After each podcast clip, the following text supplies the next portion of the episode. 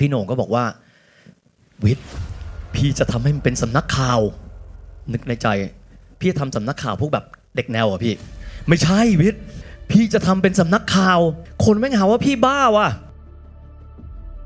ปรากฏว่าพอเปิดมาเราโดนถล่มแหลกเลยซึ่งตอนนั้นมันแรงมากใครเป็นนักเขียนเป็นคนทำคอนเทนต์จะรู้ว่านี่คือการด้อยค่าคือการแซะที่เจ็บปวดมาก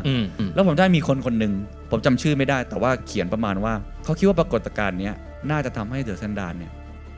จมดินแล้วไม่ได้เกิดขึ้นอีกเลยวันหนึ่งผมก็เพิ่งมารู้ย้อนหลังว่ารายได้จากเซลล์นะคิดภาพผมมีพนักงาน ห้าหกสิบ คนมีอยู่หนึ่งเดือนนั้นนะได้กลับมา ห้าหมื่น บาทพูดตรงๆคือมันเจ๊งระเนระนาดเรือลำนี้ตายแน่เหมือนไม่มีกัปตันเลยไม่มีกัปตันเรือก็เลยทำในสิ่งที่ประเทศไทยทำบ่อยมากดูละรัฐประหารครับขออำนาจให้ผมเถอะ This is the Standard Podcast Eye-opening for your ears The Secret Sauce สวัสดีครับผมเคนนักครินทร์และนี่คือ The Secret Sauce Podcast What's your secretวันนี้ก็เปิดตัวหนังสือนะครับเป็นหนังสือเล่มแรกในรอบแปดปีเลยนะครับของเคนนักครินทร์นะครับผมเชื่อว่าหลายๆท่านมีใครเคยอ่านผลงานเขียนของเคนบ้างไหมครับก่อนหน้านี้หลายท่านก็คงจะเคยมาอยู่แล้วนะครับ ไม่เคยมีเลยไม่ไม่คนไทยเนี่ยเคนเวลาคนไทยยกมือเรายกเงี้ยอ๋อถ้าเป็นฝรั่งยกมืออย่างเงี้ยนะฮะเมื่อกี้เห็นยกเต็มเลยนะฮะครับต้องบอกแบบนี้ครับว่าหนังสือเล่มนี้ The Invisible Leader นะครับก็คืออ่าผู้นำล่องหนวันนี้ผมโชคดีมากได้คุยกับ My True Leaderผู้นำที่แท้จริงนะครับต้องบอกแบบนี้ครับว่าวันนี้รู้สึกเป็นเกียรติมากที่ว่าได้มาคุยกับเคนเพราะว่าผมเองมีปฏิสัมพันธ์กับ The Standard นะครับในฐานะที่เคยเป็นแขกรับเชิญที่ The Standard สัมภาษณ์นะครับแล้วก็เคยเป็นคนที่เคยตั้งคำถามว่าสำนักข่าวแห่งนี้เกิดขึ้นมาแป๊บเดียวผมมาจากโลกสื่อเก่านะเกิดขึ้นมาแป๊บเดียวทำไมอยู่ดีๆมันดังขึ้นมาวะและเคยตั้งคำถามนะครับว่าผู้นำองค์กรเก่งขนาดไหนเขามาจากไหนทีมงานแต่ละคนไม่เคยอยู่ในโลกสื่อเก่านะครับเขาทำยังไงจนกระทั่งวันหนึ่งเติบโตขึ้นมาขนาดนี้เคยตั้งคำถามนี้ครับแล้ววันหนึ่งก็กลายเป็นส่วนหนึ่งของทีม The Standard ไปด้วยมีรูปใช่ไหมมีรูปมีรูปมีรูปมั้ยมีรูปมั้ยรูปแรกที่ผมเจอกับเฮียวิทย์จำได้วันนั้นเพราะฉะนั้นเราก็เลยนะฮะวันนั้นคือวันที่เราได้เริ่มต้นคุยกันจริงจังนะครับจากครั้งหนึ่งที่เคยเป็นคนที่ชื่นชมและตั้งคำถามว่าเขาเติบโตขึ้นมาได้ยังไงเข้าไปอยู่ในนั้นนอกจากไปทำรายการนะฮะอีกสิ่งหนึ่งคืออยากรู้ว่าเขาทำอะไรกันอยากรู้ว่าเคนนักครินทร์ที่เรามองจากระยะไกลและเห็นแต่ในจอแบนเนี่ยเจอจริงๆแล้วเนี่ยเคนเป็นยังไงนะครับเพราะฉะนั้นเดี๋ยววันนี้ประมาณสักชั่วโมงกว่าๆเราจะได้คุยกับเคนนะครับว่าสแตนดาร์ดซึ่งเป็นเหมือนโรงเรียนบ่มเพาะความเป็นผู้นำของเคนแน่นอนคำว่าเดอะสแตนดาร์ดเคนพูดเสมอว่าคือทีมทั้งหมดแต่ว่าทีมต้องมีกัปตันทีมนะครับและกัปตันทีมคนนั้นก็คือเคนนะครับเคนเราเริ่มต้นก่อนคือจริงๆแล้วเนี่ยเฮียได้คุยกับพี่โหน่งวงธนงเนาะตอนแรกบอกว่าพี่โหน่งสแตนดาร์ดคืออะไร อันย้อนกลับประมาณห้าปีที่แล้วนะครับพี่โหน่งก็บอกว่าวิทย์พี่จะทำให้มันเป็นสำนักข่าวนึกในใจพี่ทำสำนักข่าวพวกแบบเด็กแนวอ่ะพี่ไม่ใช่วิทย์พี่จะทำเป็นสำนักข่าวคนแม่งหาว่าพี่บ้าว่ะกูด้วยนะฮะแต่ครับหลังจากนั้นผ่านมาช่วงหนึ่งกลายเป็นสำนักข่าวที่ผมเชื่อว่าทุกคนรู้จักนะครับคนที่อยู่กับ The Standard ตั้งแต่ Day Zero คงไม่ใช่แค่ Day One ก็คือคนคนนี้ถามเคนก่อนครับว่าเริ่มต้น The Standard เอาแปลนก่อนนะมีคนสักกี่คนครับตอนแรกตอนแรกมีประมาณ ห้าหกสิบ คนครับคือเริ่มมันเริ่มมาอย่างนี้ครับมันเริ่มจากว่าผมเนี่ยอยู่กับพี่หนกวงธนงกับพี่ปิงปองเนี่ยนะครับเจ้านายผมทั้งสองคนตอนที่เราอยู่ที่นิตยสาร A Day ด้วยกันเราทำ A Day มาด้วยกันแล้วตอนที่ผมกลับมาอีกครั้งหนึ่งหลังจากที่ออกไปประจนภัยข้างนอกเนี่ยเรามาก่อตั้งตอนนั้นก็ไม่ค่อยกล้าเรียกว่าเป็นสำนักข่าวเรียกว่าเป็นสื่อออนไลน์เล็กๆประมาณ เจ็ดแปด ปีที่แล้วชื่อว่า The Momentum นะครับตอนนี้ก็ยังมีอยู่นะแต่ผมเป็นผู้ก่อตั้งตอนนั้นมันใหม่มากเพราะว่าสิ่งที่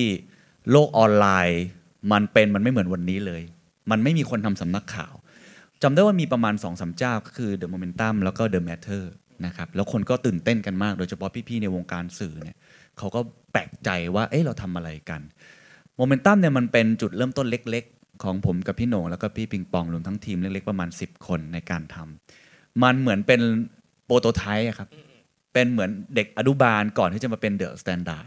เพราะว่าเราเริ่มทำแล้วเราก็เริ่มพอเข้าใจ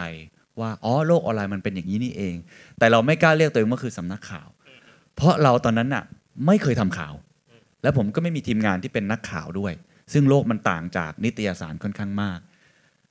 พอประมาณหกเดือนผ่านไปครับก็เกิดอุบัติเหตุต่างๆซึ่งหลายคนอาจจะพอทราบเรื่องหุ้นเรื่องความคิดเห็นที่ไม่ตรงกันของนักลงทุนของคนที่เป็นผู้ใหญ่พี่หน่งพิงปองเขาก็ตัดสินใจลาออกออกมาจาก A Day ซึ่งสำหรับผมเนี่ยก็เป็นเป็นหนังเรื่องนึงได้เหมือนกันนะฮะสตอรี่ที่เขาสร้างมาสิบหกปีพี่หน่งก็คือพี่หน่ง A Day อ่ะทุกวันนี้เมมในมือถือผมก็ยังเป็นหน่ง A Day อยู่ดีเขาเรียกศาสดาเด็กแนวครับยุคนั้นก็เรียกงี้นะทันมั้ยทันมั้ยทันยังมีบางคนทันนะครับหลายหลายคนนะหลายคนหลายคนครับครับซึ่งเขาละตัดสินใจลาออกตอนนั้นถือว่ายากนะครับยากสำหรับผมก็ยากไหมก็ก็ยากในระดับที่ว่าเราเสียดายกับไอ้สิ่งที่เราสร้างมาก็คือเดอะโมเมนตัมเราแบบมันกำลังมาเฮียมันกำลังจะไปได้ดีในหกเดือนนั้นเราเราลุ่งมากแต่ว่าเอาวะก็ในเมื่อเฮียโหน่งเฮียปองบอกว่าไปด้วยกันเถอะก็เลยตัดสินใจไปด้วยกันนั่นเลยจึงเป็นเหตุผลว่าทำไมถึงประมาณเริ่มมาก็มีห้าหกสิบคนเพราะว่าเขาก็เอาน้องๆที่ร่วมอุดมการณ์เดียวกันลงเรือลำเดียวกันตอนนั้นมันก็มีจากคนที่ทำนิตยสาร A Day Bulletin แฮมเบอร์เกอร์มันก็เป็นการเหมือนกับแตกกระสานซ่านกระเซ็นออกมาบางคนก็ออกไปทำสื่ออื่นๆซึ่งทุกวันนี้เขายังทำได้อยู่ดีด้วยนะครับก็เลยออกมาเพราะฉะนั้นจุดเริ่มต้นของ The Standard น่ะมันก็เริ่มเริ่มต้นมาเป็นแบบนั้นคือ ห้าหกสิบ คนแล้วก็ถามว่าตอนแรกเนี่ยผมก็คุยกับพี่โหน่งเยอะมากว่าเราจะทำอะไรกันดีเราจะเราเหมือนเราได้เกิดใหม่แล้วอีกครั้งหนึ่งมันควรจะชื่ออะไรแล้วมันควรจะเป็นสื่อแบบไหนหรอสรุปสุดท้ายเราก็บอกว่าวันนั้นน่ะด้วยสถานการณ์ด้วยบริบทต่างๆมันถึงเวลาแล้วแหละที่เราต้องทำสำนักข่าวเพราะถ้าเป็นแค่แมกกาซีนหรือว่าเป็นแค่สื่อปกติที่เราทำเนี่ยมันไม่สามารถตอบ purpose ของเราได้ก็คือเราอยากสร้าง impact ให้กับสังคมคือพี่โหน่งเองเขาก็ทำเด็กแนวมานานเขาไม่อยากแนวแล้วเขาอยากแบบเป็นคนธรรมดาอ่ะโอเคที่สร้าง impact ได้ตัวผมเองเนี่ยผมก็รู้สึกผมท้าทายอยากทำอะไรที่มัน impact กับสังคมและเข้าถึงคนหมู่มากได้จริงๆก็เลยตัดสินใจที่จะทำสำนักข่าวแล้วก็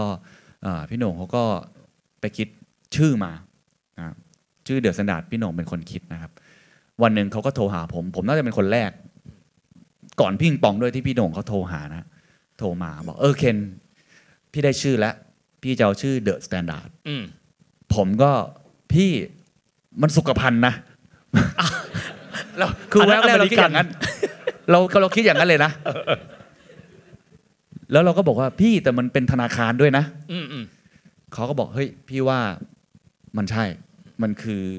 คำว่ามาตรฐานมันเป็นคำกลางๆเราอยากสร้างมาตรฐานในมุมมองพี่โหน่งเนี่ยไม่ได้อยากสร้างมาตรฐานเลยหนังสือมวลชนพี่โหน่งอยากสร้างมาตรฐานให้กับคนทำงานจริงๆแล้วนะครับหลายคนไม่ค่อยรู้นะเขาไม่ได้พูดถึงคนข้างนอกคือเขาอยู่ในวงการสื่อมานานแล้วเขารู้สึกว่าคุณภาพชีวิตของคนทำงานสื่อผมว่าตามตรงนะมันได้รายได้น้อยกว่าวงการอื่นๆค่อนข้างเยอะผมไม่แน่ใจว่ามาจากที่ไหนกันบ้างนะในอดีตเนี่ยมันมันรายได้มันไม่ค่อยดีถ้าไม่ใช่คนที่ออกกล้องจริงๆไม่ใช่คนที่ประสบความสำเร็จจริงๆคนเบื้องหลังเนาะลำบากนะครับคนเรื่องบางค่อนข้างลำบากแล้วพี่หน่งก็เห็นตรงนี้มานานแล้วก็รู้สึกว่าเขาอยากพัฒนาคุณภาพชีวิตนั่นก็เป็นเป็นเป็นจุดเริ่มต้นเล็กๆในตอนแรกพี่หน่งก็มาชื่อแล้วก็มาเรื่องของมาตรฐานในการทำงานส่วนผมเองก็เป็นคนที่ก่อร่างสร้างตัวให้มันเกิดขึ้นในแง่ของการเป็นสำนักข่าวจริงๆซึ่งเดี๋ยวเราคงจะเล่าต่อไปครับครับทีนี้อยู่ดีๆคนเรานั่งเฉยๆนะต้องบอกว่าคำว่าสำนักข่าวสมัยก่อนนะผมเคยทำสื่อหลักมานานแหละจะเป็นหนังสือพิมพ์ทีวีแม่งต้องใหญ่ไงมันต้องยักษ์มากอ่ะครั้งแรกผมจำได้เลยพี่หน่งบอกว่าวิทย์มาดูออฟฟิศพี่แม่งเป็นตึกคูหาเดียวห้าชั้นแม่งไม่เหมือนกับที่กูเคยเห็นมาเลยนะเว้ยเหมือนร้านกาแฟคือคือคืองงมากว่าตกลงแล้วคำว่าสื่อเนี่ยสำนักข่าวเนี่ยของพี่หน่งเห็นเห็นตรงกันไหมว่าเราจะทำอะไรเพราะว่าพี่หน่งบอกว่าเราเริ่มต้นจากมาตรฐานของคนทำงานแต่ถ้าเกิดเคนเริ่มต้นจากคำว่า impact คือผลกระทบกับสังคมเคนเห็นยังไงครับว่าไอ้เดอะมาตรฐานเนี่ยขออนุญาตขอแปลนะเดอะมาตรฐานที่เราวางแผนว่าถ้ามีวิชั่นแล้วเราเริ่มต้นแล้วเคนอยากทำให้มันเกิดอะไรขึ้นไอ้คำว่า impactful เนี่ยในแง่ impact เนี่ยมองมองตรงกันแล้วก็มาจากผมนะคือพอชื่อ The Standard มาผมก็คิดสโลแกนคิด purpose คิด vision คิด mission ตามที่เวลาคนก่อตั้งองค์กรใหม่ๆเป็นทั่วไปแต่คิด คนไม่ค่อยรู้จริงผมคิดแบบง่ายๆมากๆเลยครับในวันนั้นเราก็ไม่มีความรู้เยอะเราไม่เคยสัมภาษณ์ผู้บริหารเลยเราไม่มีความรู้เรื่องธุรกิจด้วยซ้ำนะผมเป็นแค่คนทำงานคนนึงผมคิดแค่ว่ามันมีคำว่าสแตนดาร์ดอยู่ผมอยากสร้างสโลแกนให้มันเชื่อไหมครับมันมาจากคำว่าสแตนนั่นแหละครับโอ้แล้วก็เติมดาร์ดเข้าไปแล้วก็เติมคำว่าอัพเข้าไปครับโอ้มันเป็นคนไม่ค่อยรู้นะผมไม่เคยบอกทีมงานด้วยซ้ำว่าเอ๊ะมันจะควรจะเป็นอะไรนะแล้วเราก็พบว่าอ้าวคำว่า stand the standard stand up for the people อ๋อนี่คือคอนเซ็ปต์นี่คือแคมเป็นคนคิดใช่แต่จริงๆเป็นอ่าผมเป็นคนคิดใช่ครับแต่ว่าเป็นการคิดที่มาแบบง่ายมากเลยดื้อๆเลยนะคือมันคล้องจองดีแต่ว่าตอนนั้นเราเริ่มรู้สึกแล้วว่าเราจะเกิดมาทำไมเพราะเรามีโอกาสได้ไปอ่านหนังสือเล่มนึงก็คือ Start With Why อ๋อซึ่งผมแนะนำมากนะถ้าใครยังไม่เคยอ่านนะครับเป็นหนังสือที่ผมว่าตอบโจทย์ขององค์กรในยุคปัจจุบันมากๆคือการเป็น purpose driven company นี่แหละหรือว่าการที่คุณจะ influence คนได้คุณต้องใช้ purpose มากขึ้น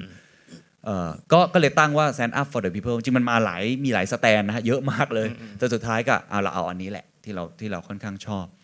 เอ่อแล้วเราก็เอ่อผมก็นั่งคิดอยู่เอ๊ะมันควรจะเป็นอะไรกันแน่นะอ่านี้นี่คือลายมือเคนเหรอครับผมดีที่หนังสือสมัยนี้ไม่ได้เขียนนะฮะลายมือผมเองครับก็เอ่อเดี๋ยวถ้าใครเดี๋ยววันนี้ให้ผมเซ็นผมก็จะเซ็นอย่างนี้แหละเยี่ยมมากอ่านไม่ค่อยออกคือเซ็นแล้วโอเคไงแต่เขียนแล้วลายมือหมอลายมือเทสันเป็นอย่างนี้ฮะผมก็เขียนมันออกมาซึ่งมันมาจากการอ่านหนังสือ Start With Why แล้วก็หลายๆอย่างว่าเออองค์กรยุคใหม่มันควรจะเป็นยังไงเขาก็มีวงกลมสามวงเนี่ยเขาเรียกว่า Golden Circle ผมก็ง่ายๆก๊อปเลยผมจำได้ผมไปนั่งอยู่ในร้านอิซากายะร้านนึงแถวสุขุมวิทนั่งอยู่คนเดียวครับแล้วก็นั่งเขียนมันออกมาเออมันต้องมีเว้ยมันต้องมี why how แล้วมันต้องมี what ถ้าเราจะเป็นองค์กรในยุคนี้ให้ได้ที่ดีแล้วในหนังสือก็บอกว่าต้องเริ่มจาก why ก่อนเริ่มจากทำไมเพราะว่าถ้าเกิดคุณเริ่มจากข้างนอกเข้ามาข้างในคุณจะเป็นองค์กรทั่วๆไปแต่ถ้าคุณเริ่มจากข้างในออกมาข้างนอกคุณจะเป็น Apple ได้ในหนังสือเขียนอย่างนั้นเลยผมจำได้ผมก็เลยเอ้ยเอามันก็เลยออกมาเป็น why ที่เราถามกับตัวเองก็คือเหตุผลการมีอยู่ของ The Standard คือผมตั้งคำถามง่ายๆอย่างที่เฮียวิทย์บอกว่าเฮ้ยมันมีสื่อทั่วไปเยอะมากอยู่แล้วเนี่ยเราจะเกิดมาทำไมเราจะเกิดมาเป็นอีกหนึ่งทางเลือกให้กับคนให้กับทุกคนในห้องนี้เพื่ออะไรมันเปลือง โฟร์จี เขาหรือเปล่ามันเปลืองเวลาในชีวิตเขาหรือเปล่าเขาอ่านที่อื่นก็ได้เขาดูที่อื่นก็ได้ทำไมเขาต้องเลือกเราแล้วมันก็ได้คำตอบมาเนี่ยครับเกิดมาทำไมความเชื่อเราคืออะไรแล้วผมก็เขียนออกมาอันนี้คือเป็นการโทรไอเดียตัวเองมันก็ออกมาเป็นว่าจุดยืนเราคือ เชื่อมั่นในประชาธิปไตยเชื่อในความหลากหลายคือทุกอย่างสุดท้ายมันอยู่ตรงนี้อยู่ข้างประชาชนเนี่ยอยู่ข้างเชื่อมั่นในคุณค่าของทุกคนมีประโยชน์สร้างแรงบันดาลใจรวมมาทั้งหมดเนี่ยมันคือคำว่า impact เพราะผมรู้สึกว่าเพนของผมนะพี่วิทย์มันคือผมไม่อยากตื่นเช้ามาเปิดทีวีแล้วผมเจอข่าวงูเหลือมโผล่จากโถส้วมอีกแล้วอ่ะโอเคผมผมรู้สึกอย่างนั้นจริงๆซึ่งเขาไม่ผิดนะครับเขาไม่ผิดเขาไม่ผิดผมไม่อยากเห็นข่าวลุงพลอีกแล้วผมไม่อยากเห็นข่าวที่ผมรู้สึกว่ามันไม่เป็นประโยชน์ต่อตัวผมผมเข้าใจว่ายังไงมันขายได้แล้วผมเข้าใจว่ามันเป็นกระจกสะท้อนสังคมผมเข้าใจแต่ว่าในเวลานั้นว่ากันตามตรงครับข่าวหน้าหนึ่งหนังสือพิมพ์หรือข่าวที่ขึ้นในรายการข่าวตอนเช้าเนี่ยมันจะเป็นข่าวแบบนั้นหมดเลยเฮียเฮียเคยเรียนอังกฤษเฮียจะรู้ว่าข่าวแบบนี้จริงๆในในในอังกฤษเนี่ยเขาเรียกว่าแท็บลอยด์ The Sun อ่ามันคือข่าวอื้อฉาวมันคือข่าวชาวบ้านซึ่งมันไม่ใช่ข่าวแบบที่เราอยากอ่านเราก็เลยมองว่าถ้างั้นเราต้องทำแบบนั้นเราต้องนำเสนอข่าวที่สร้างสรรค์และเป็นประโยชน์ต่อสังคมให้ได้เพราะอย่างน้อยไม่รู้ใครจะอ่านหรือใครจะดูแหละมีผมคนหนึ่งแล้วผมเชื่อว่าผมก็ไปเซอร์เวย์กับเพื่อนๆไปคุยอยากดูไหมแบบเนี้ยถ้าผมทำข่าวแบบเนี้ยผมไม่ทำข่าวแบบที่ผมพูดมาเลยไม่มีเรื่องอาชญากรรมเยอะๆไม่มีเรื่องของสัตว์ประหลาดไม่มีใบ้หวยไม่มีดูดวงไม่มีดาราใครเลิกกันคุณจะดูไหมเขาบอกเออน่าสนใจนั่นแหละครับเป็นจุดเริ่มต้นในการทำสิ่งแล้วผมก็เอาสิ่งเนี้ยไปคุยกับพี่โหน่งซึ่งปรากฏพี่โหน่งแกก็สร้างออฟฟิศไปแล้วด้วยอ๋อสรุปแล้วตอบคำถามคือไม่ได้เกี่ยวกันเลยครับครับพี่โหน่งแกก็สร้างออฟฟิศของแกไปผมก็ทำหน้าที่ของผมในแง่ของการสร้าง value ขององค์กรแต่ว่าบังเอิญว่าเราคิดตรงกันเรื่องหนึ่งทำให้ออฟฟิศเนี่ยมันมันเวิร์กมากในแง่ของสำนักข่าวรุ่นใหม่คือผมก็บอกพี่โหน่งว่าเฮ้ย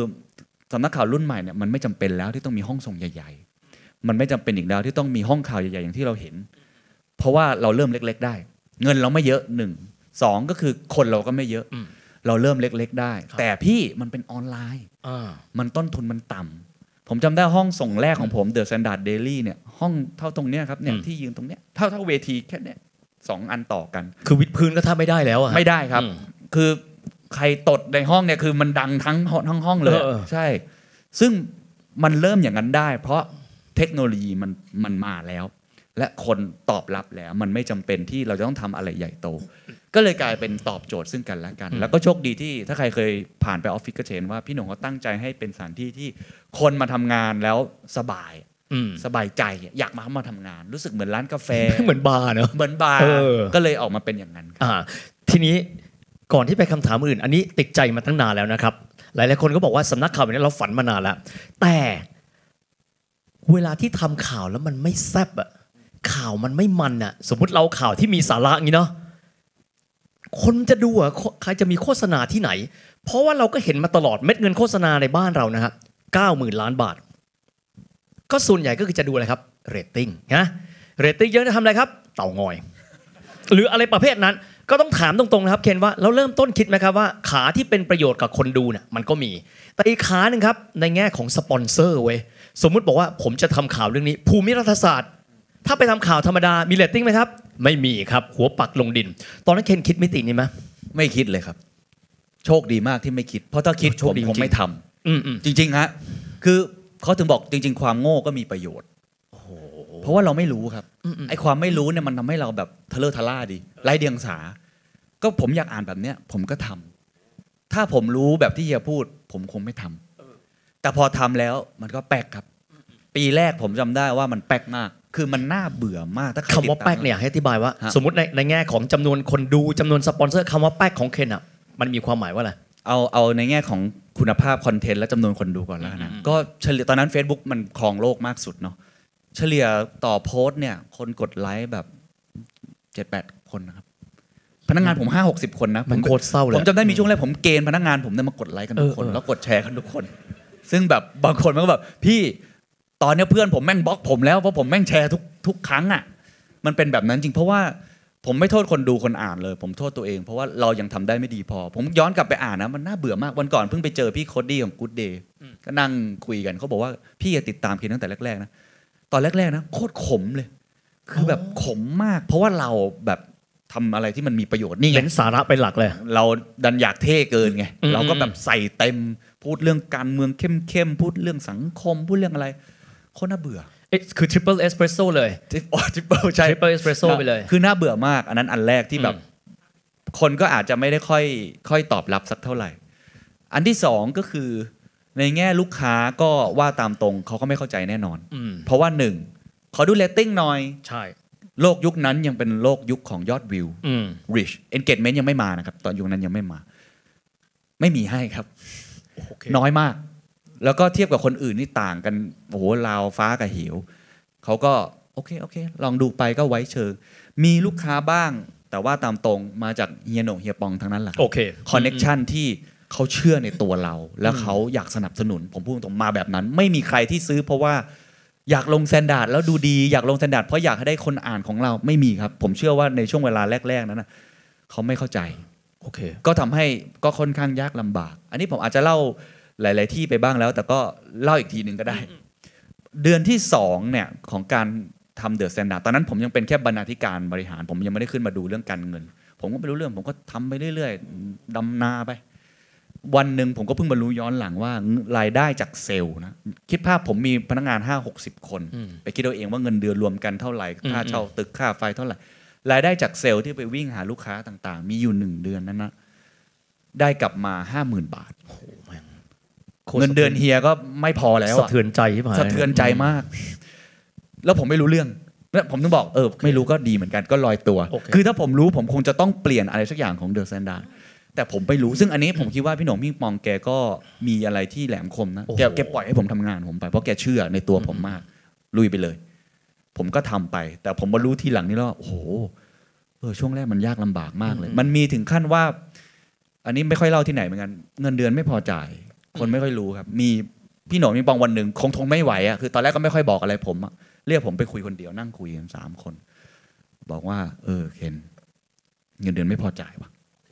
เราก็อ้าวชิบหายแล้วไหนพี่บอกว่าขายดีไงไหนพี่บอกว่าทำไปเลยไงไหนพี่บอกว่าทุกอย่างโอเคพี่ทำออฟฟิศแบบโอ้ดูดีมากเลยมารู้ตอนหลังเขาบอกว่าแบบมันช็อตเราโอ้ตายแล้วน่ารักคือคือตัวอย่างว่าช่วงแรกปีสองปีแรกเป็นช่วงที่ยากลำบากมากอันนี้ยังไม่นับเรื่องวิกฤตหรือปัญหาต่างๆที่เกิดขึ้นครับครับจริงๆผมว่าอยากจะมีหลายๆคำถามในช่วงนี้นะครับเคนเช่นเคนเป็นผู้นำนะวันนี้เราพูดถึงหนังสือที่โดดเด่นที่สุดในงานชื่อว่า The Invisible Leader นะตอนนั้นน่ะแน่นอนว่าเคนไม่ได้อยู่คนเดียวโลกนี้ไม่ได้มีแค่สามคนนะครับลูกน้องอธิบายเขาฟังไงวะเพราะว่าไอ้การที่เซลล์จะเดินออกไปแล้วพูดว่า The Standard Get Out แม่งคงเจอมาตลอดเวลายิ่งกว่าคนแจกใบปลิวอีกอ่ะตอนนั้นวิธีการบริหารครับจิตใจของทีมงานว่าเรากัดฟันสู้ไปด้วยกันตอนนั้นเคนทำไงครับต้องต้องเล่าอย่างนี้ก่อนครับว่าผมตอนนั้นยังไม่ได้เป็นผู้นำสูงสุดขององค์กรซึ่งอันนี้ผมว่าเป็นบทเรียนที่ดีนะครับคือเราเราเป็นแค่บรรณาธิการบริหารข่าวด้วยซ้ำเอ่อเรามีบกหกคนถ้าใครเคยเห็นรูปอ่ะเปิดรูปรูปรู้สึกจะมีนะอ่านี่ไงเห็นไหมฮะนี่พี่จอมขวัญตอนนั้นมาช่วยตอนเรานี่ผมเองนะฮะแล้วก็มีพี่ๆอีกห้าคนเดี๋ยวนะสามอ่าหกคนเออใช่ซึ่งก็นั่งกันเมื่อยคอเราเนี่ยใช่ก็เป็นเป็นเป็นบรรณาธิการร่วมเป็นความคิดของพี่โหน่งในตอนนั้นนะครับฉะนั้นผมอ่ะไม่ได้มีอำนาจมากเลยอ๋อฮะผมดูแค่กองข่าวของผมเล็กๆตอนนั้นประมาณสิบ สิบกว่าคนแต่ว่าโดยส่วนใหญ่เนี่ยเขาแบ่งหน้าที่เช่นคนนึงทำแมกกาซีนคนนึงทำเรื่องของพาร์ทนี้พาร์ทนู้นเอ่อพี่โหน่งก็แอบมากระซิบผมเหมือนกันอันนี้ผมก็ไม่เคยเล่าที่ไหนเขาบอกมีบกหกคนแต่เคนนำไปเลยนะเขาพูดอย่างนี้กับผมผมก็ถือว่าโอเคพี่ไฟเขียวแล้วนะผมก็เลยทำตัวว่าผมนำไปเลยก็คืออ่ะเราก็เคารพพี่ๆทั้ง ห้าหก คนเราไม่ได้บอกว่าเราต้องใหญ่กว่าเขาอะไรแต่ว่ามีอะไรเราออกแอคชั่นเลยเราเราทำตัวเองว่าเราเป็นผู้นำองค์กรในความหมายคือไม่ใช่ว่าเราไปสั่งเขานะครับคือเรามีอะไรเราอยากรับผิดชอบเราอยากพาองค์กรนี้ไปข้างหน้าเราอยากช่วยเต็มที่มันก็เลยทำให้ตอนนั้นเนี่ยเราก็ทำโดยไม่ได้มีตำแหน่งผมไม่มีตำแหน่งเลยผมทำเกินหน้าที่ของผมที่ผมควรจะเป็นด้วยซ้ำถามว่าตอนนั้นผ่านมาได้ยังไงเนี่ยจริงๆมันมีหลายวิกฤตมากๆวิกฤตหนึ่งที่ผมขอเล่านิดนึงละกันนะครับก็คือนอกจากตัวเงินแล้วนอกจากเรื่องราวต่างๆเมื่อกี้แล้วซึ่งส่วนใหญ่พนักงานไม่ค่อยรู้โอ้โหผมคิดว่าเนี่ยน้องๆที่ยืนอยู่ไม่ไม่น่ารู้อะไม่น่ารู้เรื่องราวอะไรแบบนี้สักเท่าไหร่ก็ก็ทำงานไปแต่ก็รู้ว่ายังไม่ยังไม่ติดตลาดรู้รู้ว่ายังยากลำบากแต่ผมเชื่อว่าสิ่งที่พนักงานรู้ที่สุดก็คือวิกฤตมากกว่าก็คือช่วงที่เราเริ่มเปิดตัวเนี่ยผมจำได้ว่าคนก็ติดตามระดับหนึ่งมีคนมากดไลค์ประมาณหมื่นกว่าคนในใน Facebook ผมอาจจะเล่า Facebook เยอะเพราะช่วงนั้นมันมันใหญ่จริงยังไม่มี TikTok ไอ จี ก็ยังไม่ค่อยมาประมาณหมื่นกว่าคนผมจำได้ก่อนวันเปิดตัววันที่ห้าเดือนหกปีสองพันสิบเจ็ดอ่าห้า หก เจ็ดตัวเลขมันสวยดีซึ่งก็สไตล์พี่โหน่งอ่ะเอาห้า หก เจ็ดแค่เปิดเลยเออบังเอิญว่าแฟนผมก็ไปดูดวงมาให้ว่าวันนี้มันเป็นยังไงปรากฏว่ามันก็เป็นวันมหาวิปโยคโอ้โหเฮ้ทำไมทำไมไม่ให้ภรรยาดูก่อนล่ะครับวันอุบาทเอาเอาอย่างนั้นเลยเหรอผมก็ไปบอกพี่โหน่งพี่เนี่ยไอ้วันนี้แหละวันนี้แหละห้าหกเจ็ดเนี่ยนะพี่ okay. มันเป็นวันอุบาทพี่วิงปองเนี่ยคนนี้แหละมีใครอุบาทกว่าเราอีกเหรอ oh. ก็คือไม่สนใจโอเคโอเคผมก็ไม่สนใจผมก็ไม่เชื่อปรากฏว่าพอเปิดมาเราโดนถล่มแหลกเลยถ้าใครจำกันได้ไม่รู้ใครจำกันได้หรือเปล่านะครับถล่มหนึ่งดาวนี่จำได้ ศูนย์จุดเก้า ดาวด้วยใช่ใช่ครับอ่าถูกต้องก็คือเราเนี่ย เอ่อ อยากทำให้มันน่าสนใจที่สุดเราก็ไปชวนคอลัมนิสต์มาเยอะมากสี่สิบกว่าคนอะไรอย่างเงี้ยนะฮะโอ้มั่นใจมากเปิดตัวแผนมาร์เก็ตติ้งอย่างดีเลยเออบังเอิญว่ามีมีเอ่อคอลัมนิสต์คนนึงเป็นนักการเมืองนะครับซึ่งเขาเนี่ยก็มีเสียงวิพากษ์วิจารณ์แล้วก็มีคนชื่นชมคือมีคนที่คิดเห็นแตกต่างในเสียงของเขาอยู่พอสมควรเราก็ไปชวนเขาเป็นคอลัมนิสต์โดยที่เราก็ไม่ได้คิดอะไรอย่างที่ผมบอกผมไร้เดียงสาโอเคผมก็โอเคเขามีชื่อเสียงชวนมาเขียนคอลัมน์ดีกว่าปรากฏว่าตั้งแต่โปรโมทไปเนี่ยยังไม่เริ่มสักหนึ่งคอนเทนต์เลยนะฮะมีรูปเขาเฉยๆเนี่ยคนมาถล่มแบบเยอะมากแล้วไม่ได้ถล่มเขาแต่ถล่มเราอ๋อมองว่าแซนดาร์ดเนี่ยมีความคิดเห็นที่สุดโต่งทางการเมืองในฝั่งหนึ่งนะแล้วก็มองว่าเราเนี่ยแบบไม่โอเคเลยเราแบบแย่มาอ่านแล้วก็มีเพจ Double Standard Only Fan พันแท้นะครับโอ้โหครับโอ้ขอบคุณครับขอบคุณครับโอ้แฟนพันแท้จริงๆมีเพจ Double Standard เกิดขึ้นก็คือล้อเลียนคือชื่อ The Standard เนี่ยพูดตรงๆมันน่าหมั่นไส้อยู่แล้วครับมันน่าหมั่นไส้ในตัวเองอยู่แล้วซึ่งเราก็บังเอิญชอบอะไรแบบนี้ก็ไม่รู้ทำไมทำอะไรมันน่าหมั่นไส้ไปหมดฮะแล้วก็โอ้มาตรฐานนู่นนี่นั่น ปรากฏว่าก็โดนถล่มเละแล้วก็จากเนี่ยห้าดาวเหลือ ศูนย์จุดเก้า ดาวแต่สิ่งที่ที่น่ากังวลที่สุดในตอนนั้นก็คือว่าเราใหม่เรายังไม่เคยประสบความสำเร็จอะไรเลยมันไม่เหมือนตอนนี้ถ้าโดนดราม่าเนี่ยผมว่าทุกคนพอมีภูมิคุ้มกันอ่านึกออกตอนนั้นมันใหม่มากมันเหมือนเด็กที่แบบเพิ่งเข้าโรงเรียนเป็นครั้งแรกอ่ะแล้วเข้าไปโดนบูลลี่เลยเป็นหมู่คณะด้วยเนาะเป็นหมู่คณะแล้วก็ทัวร์ลงตอนนั้นไม่มีคำนั้นนะครับแต่ผมเชื่อว่าเราโดนทัวร์ลงใหญ่ที่สุดครั้งหนึ่งในตอนที่มันไม่ค่อยมีทัวร์ลงมันใหญ่ขนาดที่ว่าสื่อทั้งหมดเนี่ยทำข่าวเรื่องนี้จริงฮะนึกออกทำข่าวอีเวนต์น่าจะเห็นด้วยแล้วก็ทุกคอนเทนต์ที่เราทำเนี่ยมันโดนเอาเพจต่างๆไม่ใช่แค่ Double Standard เพจหลายๆเพจเนี่ยเอาไปล้อเลียนไปแซะบรรทัดต่อบรรทัดใครเป็นนักเขียนเป็นคนทำคอนเทนต์จะรู้ว่านี่คือการด้อยค่าคือการแซะที่เจ็บปวดมากมีน้องๆหลายๆคนทนไม่ไหวคือร้องไห้ไม่อยากเขียนคอลัมนิสต์หลายคนโทรบอกผมว่าเขาขอไม่เขียนแล้วนะครับเพราะว่าเขารู้สึกว่าเขาเขียนแล้วเขาโดนเอาไปด้อยค่ามันเหมือนโดนบูลลี่ตลอดเวลาในในโซเชียลซึ่งตอนนั้นมันแรงมากเพราะว่าอันนั้นเปิดมาได้นานเท่าไหร่ครับเคนหลังจากห้าหกเจ็ดอ่ะยังไม่เปิดเลยครับอ๋อยังไม่เปิดเลยเหรอใช่แค่เปิดมาปุ๊บวันนึงตั้งแต่คอนเทนต์แรกโดนทุกบรรทัดโอ้โหรับน้องแรงเลยนะคอนเทนต์แรกของ The Standard คือบทบก.ผมครับโดนทุกบรรทัดโดนโดนแล้วตัวผมเองก็ตอนนั้นก็เด็กนะครับก็ไปเขียนสเตตัสตอบโต้ก็โดนอีกโดนเอาลากเอาไปเล่นเอาไปนู่นนี่นั่นคือโดนอะไรหลายอย่างมากเลยอันนั้นน่ะเป็นวิกฤตค่อนข้างใหญ่น้องๆหลายคนบางคนก็บอกผมว่าเขาเขาขอไม่อยู่ที่นี่ต่อแล้วเขาเขารับไม่ได้กันเรื่องเพราะมันมันอยู่กับเราอย่างน้อยผมจำได้สามเดือนนะโอ้โหสามเดือนเลยเหรอมันไม่ได้แบบทัวร์ลงแบบทุกวันนี้นะครับแป๊บเดียวเรื่องนึงไปละไปละมันโดนแบบเนี้ยทุกทุกวันคือแม่งเมาหมัดเลยนะเมาหมัดครับแล้วเมื่อกี้อย่างที่บอกยอดไลค์ก็น้อยเออมันก็ไอเพจเนี่ยเหล่านี้เขาก็จะแบบเฮ้ยพวกมึงช่วยไปไลค์ยอดไลค์อันนั้นเขาหน่อยคอนเทนต์เหมือนกันเลยแต่ของเราแม่งเยอะกว่านั้นตั้งสิบเท่าแน่ช่วยไปไอ้นี่เขาหน่อยสงสารเขาว่าแล้วผมได้มีคนคนนึงเอ่อผมจำชื่อไม่ได้แต่ว่าเขียนประมาณว่าเขาคิดว่าปรากฏการณ์เนี้ยน่าจะทำให้เดอะซันดานเนี่ยจมดินแล้วไม่ได้เกิดขึ้นอีกเลยเขาเขาพูดขนาดเหมือนแบบมันจบแล้วซึ่งสำหรับเราตอนนั้นประสบการณ์เราน้อยไงเราก็จบแล้วจริงก็เพราะว่าคือมีโอกาสเพราะเรารู้สึกว่าสิ่งที่เราทำเนี่ยมันยังไม่พิสูจน์อะไรเลยทุกคนยังไม่ได้รักเราอย่างนี้ยังไม่ได้เริ่มต้นเลยซ้ำใช่ยังไม่ได้เริ่มต้นแต่ทุกคอนเทนต์ที่ทำไปมันโดนกดกดกดมันเหมือนเปิดตัวไม่ดีครับเปิดมาแล้วเดินขึ้นเวทีก็สะดุดหัวล้มเลย false start ละใช่ false start สุดๆพอดีก็ตอนอันนั้นน่ะเป็นเป็นวิกฤตใหญ่ที่สุดซึ่งถามว่าทำยังไงเนี่ยพี่หน่งเขาก็มีการรวมทีมพูดคุยกันผมก็ยังไม่แข็งแกร่งขนาดนั้นนะฮะผมก็ตอบได้อย่างเดียวก็คือเราก็ก้มหน้าก้มตาทำงานของเราต่อไปเท่านั้นเองครับหนักแน่นหนักแน่นในสิ่งที่ทำแม้ว่ายังไม่มีใครรู้ว่าสิ่งนี้มันดีหรือไม่ดีเราก็ยังไม่รู้สองลูกค้าก็ยังไม่เชื่อสามก็คือโดน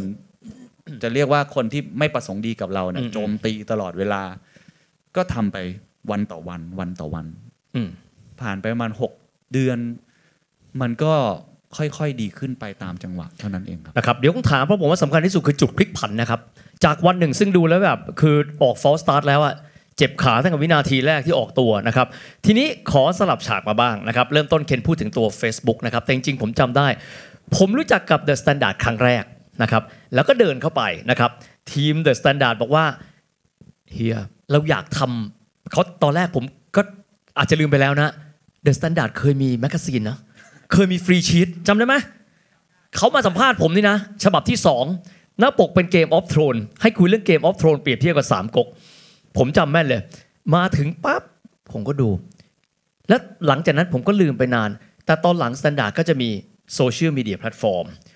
มีพอดแคสต์มีหลายๆอย่างเลยทีนี้ถามเรื่องของตัวการพัฒนาตัวผลิตภัณฑ์บ้างตอนแรกจำแม่นเลยยังเก็บไอ้ก๊อปปี้นั้นอยู่เลยนะฮะเกม of Thrones อ่ะโหมีกูอยู่ด้วยเว้ยแล้ววันนึงกูได้มาทำที่นี่ตื่นเต้น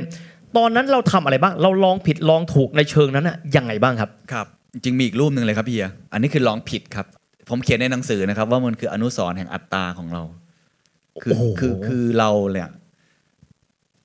เชื่อในเรื่องของปริ้นท์มากโลกตอนนั้นมันบอกเราแล้วแหละว่ามันไปต่อไม่ได้แล้วแต่เราอะยังกลัวอยู่แล้วเรายังเชื่อว่าสิ่งเนี้ยมันยังดีอยู่เราก็เลยตัดสินใจทำต่อไปผมมาเอ๊ะตั้งแต่ day วันแล้วว่ามันควรจะมีจริงหรือแต่สุดท้ายเราก็คิดว่าเรายังรักมันเราก็เลยทำแล้วก็อย่างที่บอกครับมันก็พูดตรงๆคือมันเจ๊งระเนระนาดเพราะว่าต้นทุนต่อเดือนในการพิมพ์มันเป็นล้านแล้วเราทำแมกกาซีนแจกฟรีเราชอบมันมากนะมันฟรีไอ้ที่เรียกฟรีชีทนะครับยังยังมีใครจำได้ไหมครับฟรีชีท จำได้เนอะโอ้โหสุดยอดครับนี่แฟนคลับที่สุดมากอันนั้นยุคแรกๆตอนนั้นทำมานานเท่าไหร่ครับเคนเพราะจำได้ว่ามีฟรีชีทอยู่พักหนึ่งทำไปปีกว่าครับแล้วเลือดไหลไม่หยุดจนจนพอแล้วดีกว่าแล้วก็อย่างที่บอกนั่นแหละเป็นช่วงเวลาคาบเกี่ยวระหว่างที่เขาเรียกผมเข้ามาว่าเงินเดือนไม่พอจ่ายอ๋อโอเคส่วนหนึ่งคือมาจากการปริ้นใช่ใช่เพราะว่าความดองผิดของเราอันนั้นคือคือพาร์ทหนึ่งนะครับส่วนถามว่าเอ้ยแล้วไอ้คอนเทนต์ที่ทำเนี่ยมันมันมันมาไอ้นี่ได้ยังไงเนี่ยผมว่าอันนี้มันคือจุดที่เราอ่ะหาเพนพอยท์ของตลาดให้ได้เราพยายามหามากๆว่าสุดท้ายแล้วคนดูอยากได้อะไรกันเนี่ยอันนี้ครับปกเป็นอันนี้เล่มหนึ่งป่ะเล่มหนึ่งเล่มหนึ่งเนาะ The people we believe in เขาก็ใช้คำว่า stand up for the people มานะครับทีนี้ก็พอเราเราทดลองทำไปเรื่อยๆเนี่ยผมว่าโจทย์หลักๆก็คือเรามองว่าพฤติกรรมผู้บริโภคต้องการอะไรกันแน่ในยุคนั้นแล้วก็อนาคต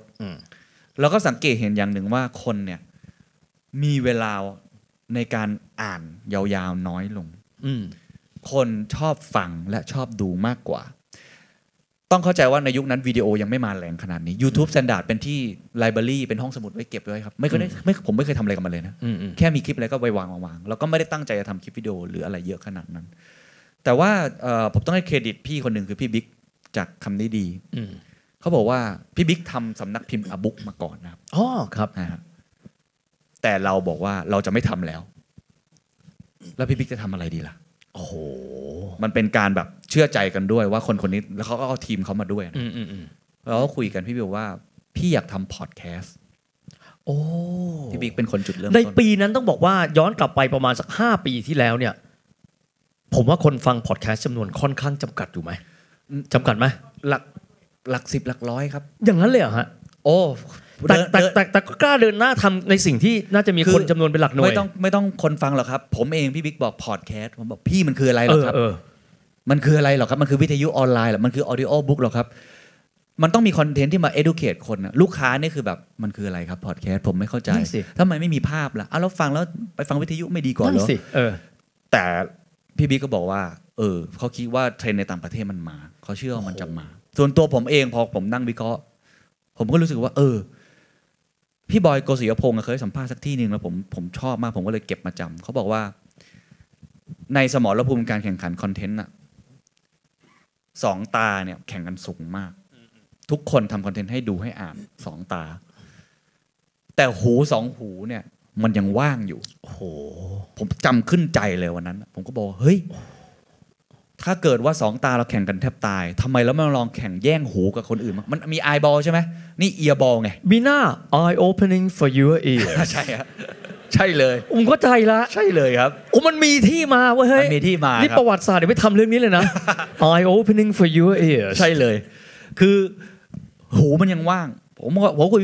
เอาเลยครับผมสนับสนุนมากเพราะว่าแล้วผมก็มองว่ามันยังมีพฤติกรรมคือถ้าเราเคยอ่านบทสัมภาษณ์ Netflix Reed Hastings หรือบทสัมภาษณ์ผู้บริหารระดับสูงในอย่างเงี้ยคอนเทนต์หรือคนที่ทำพวกมีเดียเขาจะมีคำพูดหนึ่งว่าศัตรูที่สำคัญที่สุดคือเวลานอน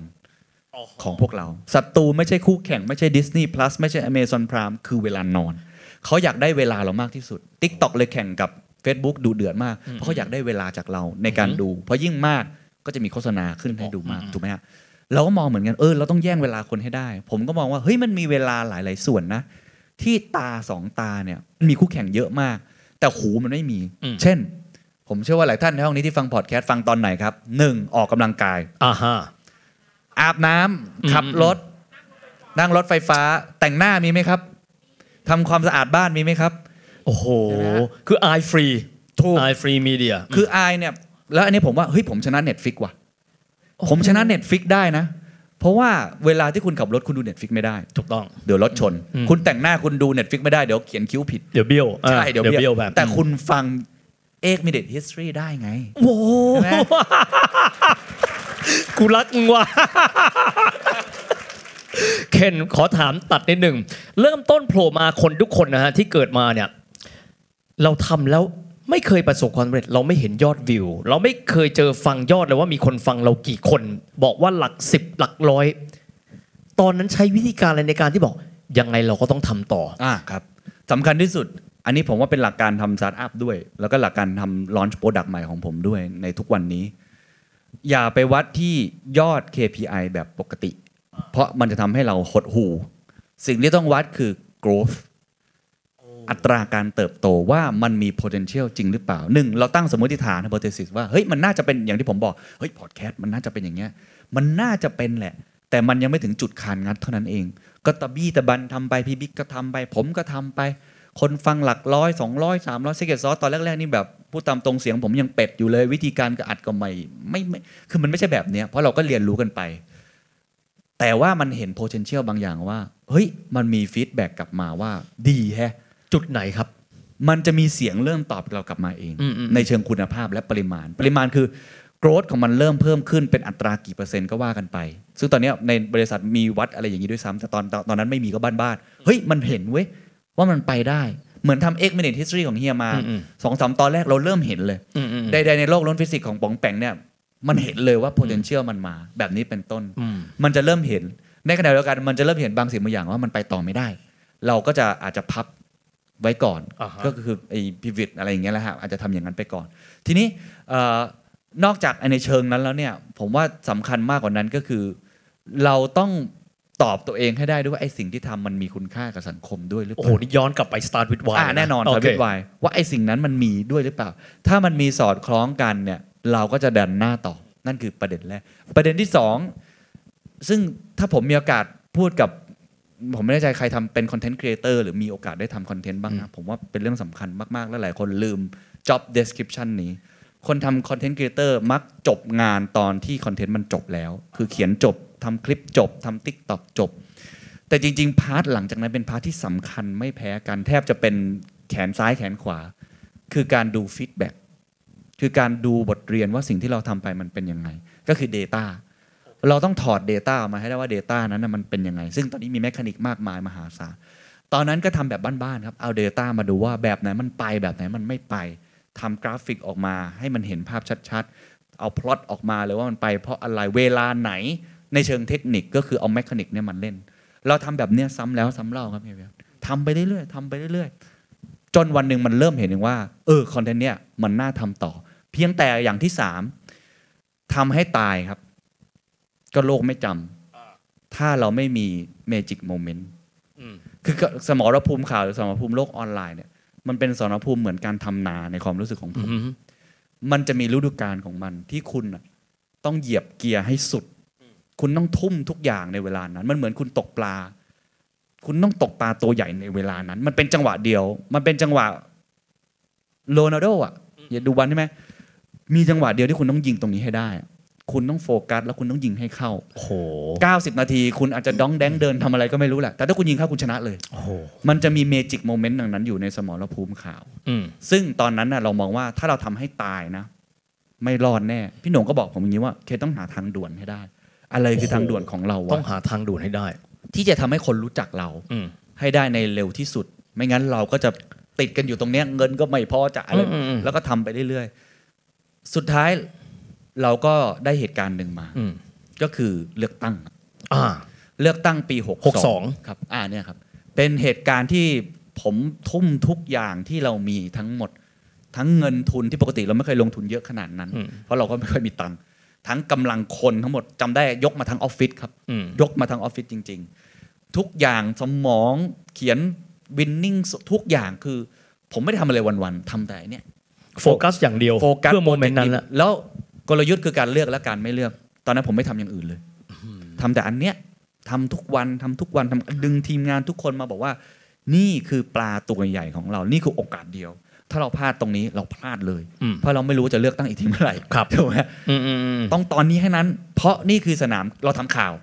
มันคือข่าวที่ใหญ่ที่สุดมันคือข่าวที่คนจะสนใจเราที่สุด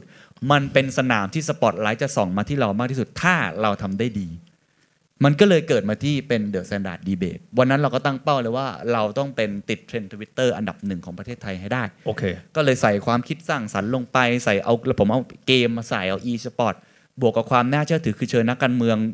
เกือบทุกพรรคมาได้จริงๆเหลือแค่พรรคเดียวในตอนนั้นที่ไม่มาคือเราพยายามเต็มที่นะครับ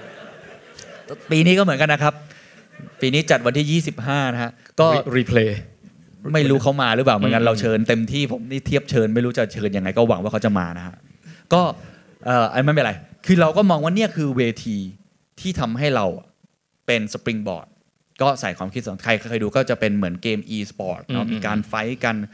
มันใหม่มากในตอนนั้นซึ่งเนี่ยเป็น ดี เอ็น เอ ของ The Standard มากๆว่าสิ่งที่เราทำมันต้องเป็น innovation innovation ไม่ใช่เทคโนโลยีอย่างเดียวมันคือนวัตกรรมของคอนเทนต์เช่นเดียวกันในตอนเริ่มต้นที่เราทำก็คือเราไม่เอาข่าวอาชญากรรมไม่เอาข่าวใบ้หัวสำหรับผมอะผมใช้คำว่า creative news ก็คือใส่ความคิดสร้างสรรค์ลงไปอันนี้ก็เหมือนกันใส่ creative ลงไปไม่เคยมีใครทำดีเบตลักษณะแบบบ้าบอแบบเรามาก่อนนักการเมืองก็งงทุกคน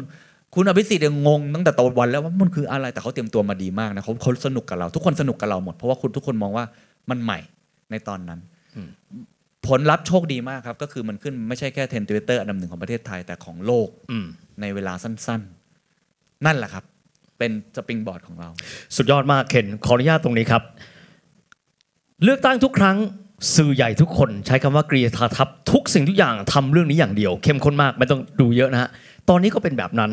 ณเวลานั้นอะไรคือจุดแตกต่างระหว่าง conventional media ที่เขาทำซึ่งทุกคนต้องบอกว่าเวลาข่าวการเมืองนั้นมองโลกเก่า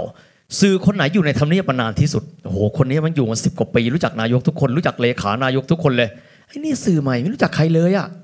เราทำยังไงครับถึงได้สามารถที่เจาะเข้าไปในใจแล้วบอกว่าฉันแตกต่างจากคนอื่นโอ้เป็นคำถามที่ดีมากแล้วผมยังใช้ถึงทุกวันนี้เลยนะครับคือผมว่าโลกยุคปัจจุบันเนี่ย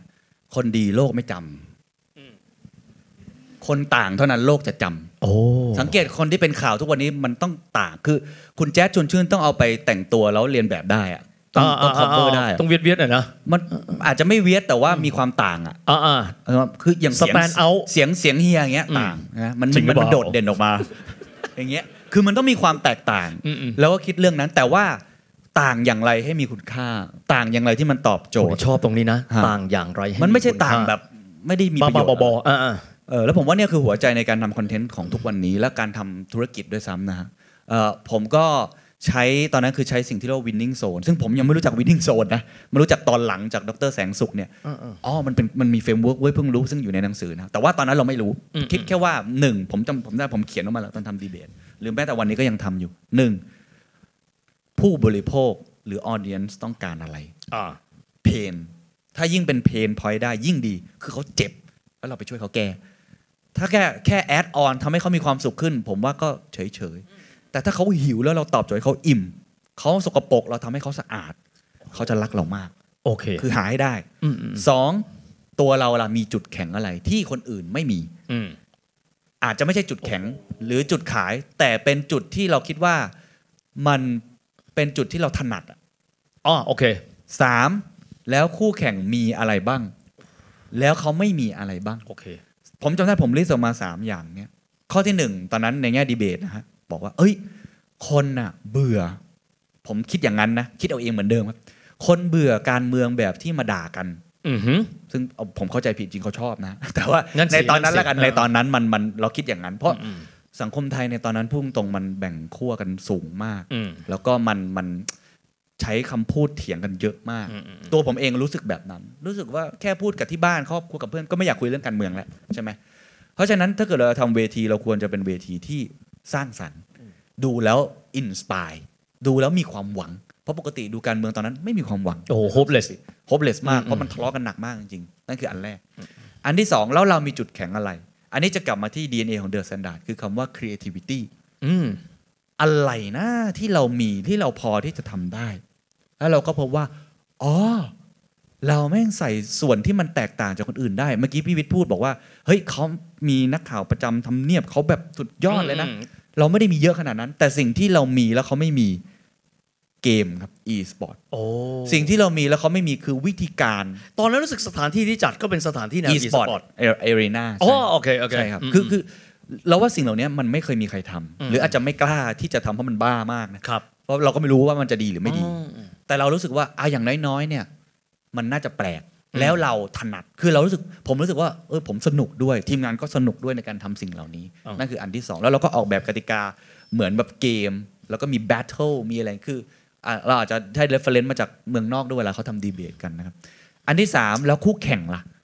เขาเก่งอะไรที่สุดอย่าไปเหยียบทับเขาให้เขาเก่งต่อไปให้เขาเล่นเกมเขาเราเล่นเกมของเราซึ่งเขาเก่งอะไรผมมองว่าเขาเก่งในการสร้างให้มันเป็นกระแสแบบทะเลาะกัน คือใช้พิธีกรในการชวนคุยแล้วมาเถียงกันซึ่งสนุกสนุกนะผมยอมรับว่าสนุกก็คนละแนวใช้กันต่างกันต่างกันแต่เราไม่ทำทำไม่เป็นครับเราเราทำไม่เป็นมันไม่ใช่ทางมันไม่ใช่ทางแล้วเราทำอะไรได้ที่คนอื่นเขาทำไม่ได้คู่แข่งทำอะไรไม่ได้อ๋อคู่แข่งอ่ะไม่ได้ทำอะไรแบบเนี้ยเขาไม่เขาไม่ทำเรื่องเกมแน่นอนเขาไม่ทำเรื่องอะไรที่มันแตกต่างอย่างนี้แน่นอนเขาไม่ทำอะไรที่มันรุ่นใหม่แน่นอนเพราะเขามองว่าการเมืองคือรุ่นรุ่นเก่าต้องทำแบบเดิมเขาไม่ได้เจาะกลุ่มเป้าหมายคนรุ่นใหม่เลยในตอนนั้นนะฮะเขาไม่ไม่เหมือนตอนนี้ครับตอนนี้ทุกคนสนใจคนรุ่นใหม่มากทุกคนมาเจนซีพรรคทุกพรรคต้องมีสโลแกนใหม่ๆเกี่ยวกับเจนซีสำนักข่าวทุกสำนักข่าวก็ทำดีเบตแบบนี้แต่ตอนนั้นทุกคนไม่ได้สนใจเพราะเขามองว่าไม่ใช่ไม่ใช่สิ่งที่เขาถนัดเราก็อ่ะก็รวมสามข้อนี้ก็เลยออกมาเป็นอันนี้ทุกวันนี้ซึ่งเดี๋ยวน่าจะได้ติดตามกันนะครับกับดีเบตหรือทุกโปรเจกต์ของเดอะสแตนดาร์ดก็คิดด้วยด้วยเฟรมเวิร์กนี้ครับทุกครั้งถ้าเกิดเราคิดแล้วรู้สึกสามข้อนี้มันยังไม่ใช่ผมก็ผมก็ไม่อยากให้โปรเจกต์นั้นผ่านหรือไม่อยากให้เริ่มต้นด้วยซ้ำมันเป็นเฟรมเวิร์กที่ทำให้เราเนี่ยทำอะไรลงไปแล้วมีโอกาสอย่างน้อยที่น่าจะไปต่อได้นะฮะผมบอกแบบนี้ครับว่าเวลาที่เราเห็นสแตนดาร์ดนะครับเคนจะพูดเสมอไม่ว่าจะเป็นการออกมาด้วยคำพูดหรือว่าพฤติกรรมของเคนคือสแตนดาร์ดไม่ใช่แค่คนคนเดียวแต่สแตนดาร์ดคือทีมทั้งทีมที่พูดมาทั้งหมดนะครับอยากให้เคนไล่เรียงมาวันนี้เรารวมใจได้เพราะวันหนึ่งเราซ่อมใจคนที่พังจากไอ้ช่วงแรกๆที่มีคนไลฟ์แบบหลักหน่วยหลักสิบหลักร้อยแล้วรวมทั้งหมดมาทำในงานนี้โดยเฉพาะยิ่งที่น่าสนใจมากนะครับเดี๋ยวผมได้คุยเด็กของสแตนดาร์ดผมเดินเข้าไปตกใจเลยผมกลายเป็นไอ้แก่ไปเลย ยี่สิบสาม ยี่สิบกว่าและสามารถรวมพลังคนรุ่นใหม่ได้ทั้งหมดเลยมันเหมือนเราโตมาด้วยกันนะครับสแตนดาร์ดตั้งถ้าเป็นพนักงานที่อยู่มาตั้งแต่ยุคเริ่มต้นเนี่ยมันผ่านร้อนผ่านหนาวมาด้วยกันมันอยู่ในจุดที่มันเฟลมาตลอดมันอยู่ในจุดที่เราไม่มีใครรู้จักมันอยู่ในจุดที่สิ่งที่เราทำไปมีแต่เราเท่านั้นที่รู้ว่ามันเป็นไปได้คนอื่นเขาไม่ไม่เชื่อว่ามันเป็นไปได้มันก็เลยพอล้มเหลวเราเราเราไม่โทษกันเราพยายามร้องไห้ด้วยกันแต่พอเราประสบความสำเร็จแบบนี้ครับเราก็ฉลองด้วยกันคือผมว่าการมีทีมสปิริตที่ดีเนี่ยสำคัญมากๆซึ่งก็เป็นหนึ่งใน culture ของ The Standard ด้วยก็คือเรื่องของทีมสปิริตมันไม่ใช่แค่ทีมเวิร์คแต่มันคือจิตวิญญาณของการเป็นทีมทำอะไรเนี่ยคิดถึงทีมก่อนไม่จำเป็นที่จะต้องมีบุคคลใดคนหนึ่งที่เป็นคนที่โดดเด่นที่สุดหรือประสบความสำเร็จที่สุดแต่เพียงอย่างเดียวอันนี้ก็เป็นสิ่งที่มันหล่อหลอมเรามาจนจนถึงทุกวันนี้นะครับเอออีกมุมนึงไม่รู้เป็นไฮไลท์หรือเปล่านะผมเล่าไปเลยกันนะครับสแตนดาร์ดเนี่ยมันไม่ได้มันไม่เป็นที่ทำงานที่เพอร์เฟคที่สุดมันไม่ได้ทำแล้วรวยที่สุดชีวิตดีที่สุดแต่ผมเชื่อว่ามันเป็นที่ที่มีความหมายที่สุดที่หนึ่งถ้าเกิดคุณอยากทำสิ่งนี้มันเป็นแพลตฟอร์มที่สำคัญมากในการเป็นส่วนหนึ่งในการสร้าง impact ให้กับสังคมจะมากจะน้อยผมไม่รู้แต่ผมสัมผัสมันได้ว่าทุกครั้งที่ผมเชื่อว่าเฮียก็สัมผัสเหมือนผมในฐานะคนทำคอนเทนต์คนหนึ่งคนเดินมาบอกเราว่าขอบคุณมากในสิ่งที่เราทำมันมีประโยชน์ต่อเขาหลายคนบอกเรียนจบได้เพราะรายการผมหลายมหาวิทยาลัยเอาผมผมไปสอนหลายนักเรียนสามารถที่จะมีกำลังใจในการเรียนผมเชื่อว่าเฮียก็ได้รับเสียงเหล่านี้มันนี่แค่ส่วนหนึ่งผมเชื่อว่าสิ่งเหล่านี้มันเป็นสิ่งที่มันมีคุณค่ามากๆแล้วผมก็อยากให้สิ่งนี้มันเป็นแรงดึงดูดของเราที่ทำให้คนเข้ามาทำงานที่นี่แล้วผมเชื่อว่าพนักงานสแตนดาร์ดตอนนี้หนึ่งร้อยหกสิบ หนึ่งร้อยเจ็ดสิบคนเนี่ยก็มีสิ่งนี้ยึดเอาไว้มันคือ purpose ครับแน่นอนมันมีสิ่งที่เหนื่อยมันมีสิ่งที่เป็นปัญหามันมีเป็นสิ่งที่มันไม่พอใจเขาแน่นอนแล้วก็มีคนที่อาจจะไม่ได้ไปไปกับเราต่อไปอุดมการณ์ไม่ตรงกันหรือว่าเขาอาจจะได้ที่ที่ดีกว่าก็ก็เป็นสิทธิ์ของเขาแต่ผมเชื่อว่าอย่างน้อยเราอยู่ตรงเนี้ยเป็นที่ที่ยึดคนไว้ได้ไม่ใช่แค่เงินหรือว่าเรื่องอะไรแต่มันเป็นเรื่องของ purpose ที่เรายึดไว้ด้วยกันก็คือ stand up for the people แล้วทุกวันเนี้ยถามว่าเออผมเหนื่อยไหมเนี่ยแบบโคตรเหนื่อยเหนื่อยอาทิตย์ที่ผ่านมาเนี่ยผมสัมภาษณ์คนไปเก้าคนเช้าเย็นมีวันหนึ่ง แปดโมง ต่อ สิบโมง ต่อแล้วก็ต้องประชุมต้องมาคือมันมันมันเหนื่อยมากนะเอาพูดตรงๆแต่ว่าโคตรสนุกเลยคนเลยเหนื่อยแล้วยังหน้าใสได้ขนาดนี้วะเคนขออนุญาตเฮียก็เหนื่อยแต่ว่ามันโคตรสนุกมันมีกำลังใจมากเพราะอะไรเพราะมันมีไฟมันมีเพอร์เพสที่เราอยู่แล้วรู้สึกว่าเรายังไม่ประสบความสำเร็จเลยอ่ะมันมันยังไม่เห็นเปลี่ยนเลยสังคมไทยดีขึ้นกว่านี้ได้ในทุกมิติอ่ะมันต้องดีกว่านี้ดิเราก็จะมีกำลังใจเพราะเราไม่ได้ทำแค่ให้ตัวเองรวยคนเดียว แต่เราทำให้น้องๆรวยขึ้นไปด้วยกันหรือเราทำให้ทุกคนที่อย่างน้อยเชื่อเราหรือว่าอาจจะชื่นชมเราหรืออาจจะสนับสนุนเราเขาโตไปพร้อมกับเราเนี่ยเป็นเป็นสิ่งที่ทำผมเชื่ออย่างนั้นนะครับว่าพนักงานหลายๆคนอ่ะสัมผัสได้ถึงสิ่งนี้แล้วก็เป็นแรงยึดเหนี่ยวไว้อีกสิ่งหนึ่งก็คือทีมสปิริตคือที่เนี่ยผมคิดว่ามันเหมือนการทำงานแบบทีมเด็กมหาลัยอ่ะคือทำด้วยกันสนุกด้วยกันกินเบียร์ด้วยกันร้องไห้ด้วยกันมันมันมีสิ่งนั้นอยู่นะครับซึ่งก็ก็พยายามจะรักษาสิ่งนี้ให้ได้มากที่สุดเท่าที่เป็นไปได้ต้องบอกงี้ครับถ้าเกิดใครไปออฟฟิศสแตนดาร์ดผมไปครั้งแรกผมแปลกใจมากเพราะว่าคนที่ไปออฟฟิศอื่นๆก็จะเห็นสภาพที่ดูแล้วเครียดคนไม่ค่อยอยากทำงานไม่อยากเจอนายนะครับแต่ที่นี่ไปทุกครั้งเหมือนเห็นเด็กทำงานกลุ่มด้วยกันแต่นี่คืองานจริงนะฮะแล้วทุกคนดูอยากจะมาเจอกันและอยากจะได้ทำงานด้วยกันนะครับแต่ทีนี้ขอถอยกลับมานิดนึงในตอนนี้ถ้าทุกคนดูมันสนุกได้ครับเพราะสแตนดาร์ดเนี่ยติดลมบนไปแล้วที่เรียกแบบนี้แต่ในวันที่ตอนนั้นเนี่ยโดนตั้งแต่ถล่มหนึ่งดาวมาเรื่อยๆนะครับย่ำแย่มากๆนะครับและจะถามเพิ่มเติมไปด้วยว่าแน่นอนว่าคนที่เข้ามาอยู่ในตอนแรกเคมีอาจจะไม่ได้ตรงกันแบบนี้ทุกคนนะครับวิธีการในช่วงเปลี่ยนผ่านคนที่เขามีเม็ดเงินโฆษณาเขาก็ยังมองเห็นเรานี่ไม่ใช่สื่อที่เขาจะลงเงินอ่ะมีความสุขได้แต่ว่าท้องก็ต้องอิ่มด้วยใช่ไหมในช่วงนั้นน่ะที่ว่าค่อนข้างยากอ่ะ leadership แบบไหนที่เคนใส่เข้าไปและที่บอกว่าใส่เข้าไปแบบ invisible ด้วยนะ ใส่ไงครับครับผมว่ามันคือ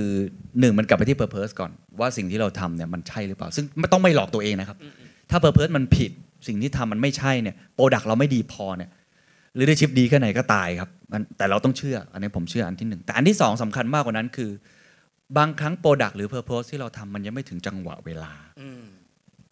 คนยังไม่เชื่อถามว่าใครเป็นคนทำให้คนเชื่อที่สุด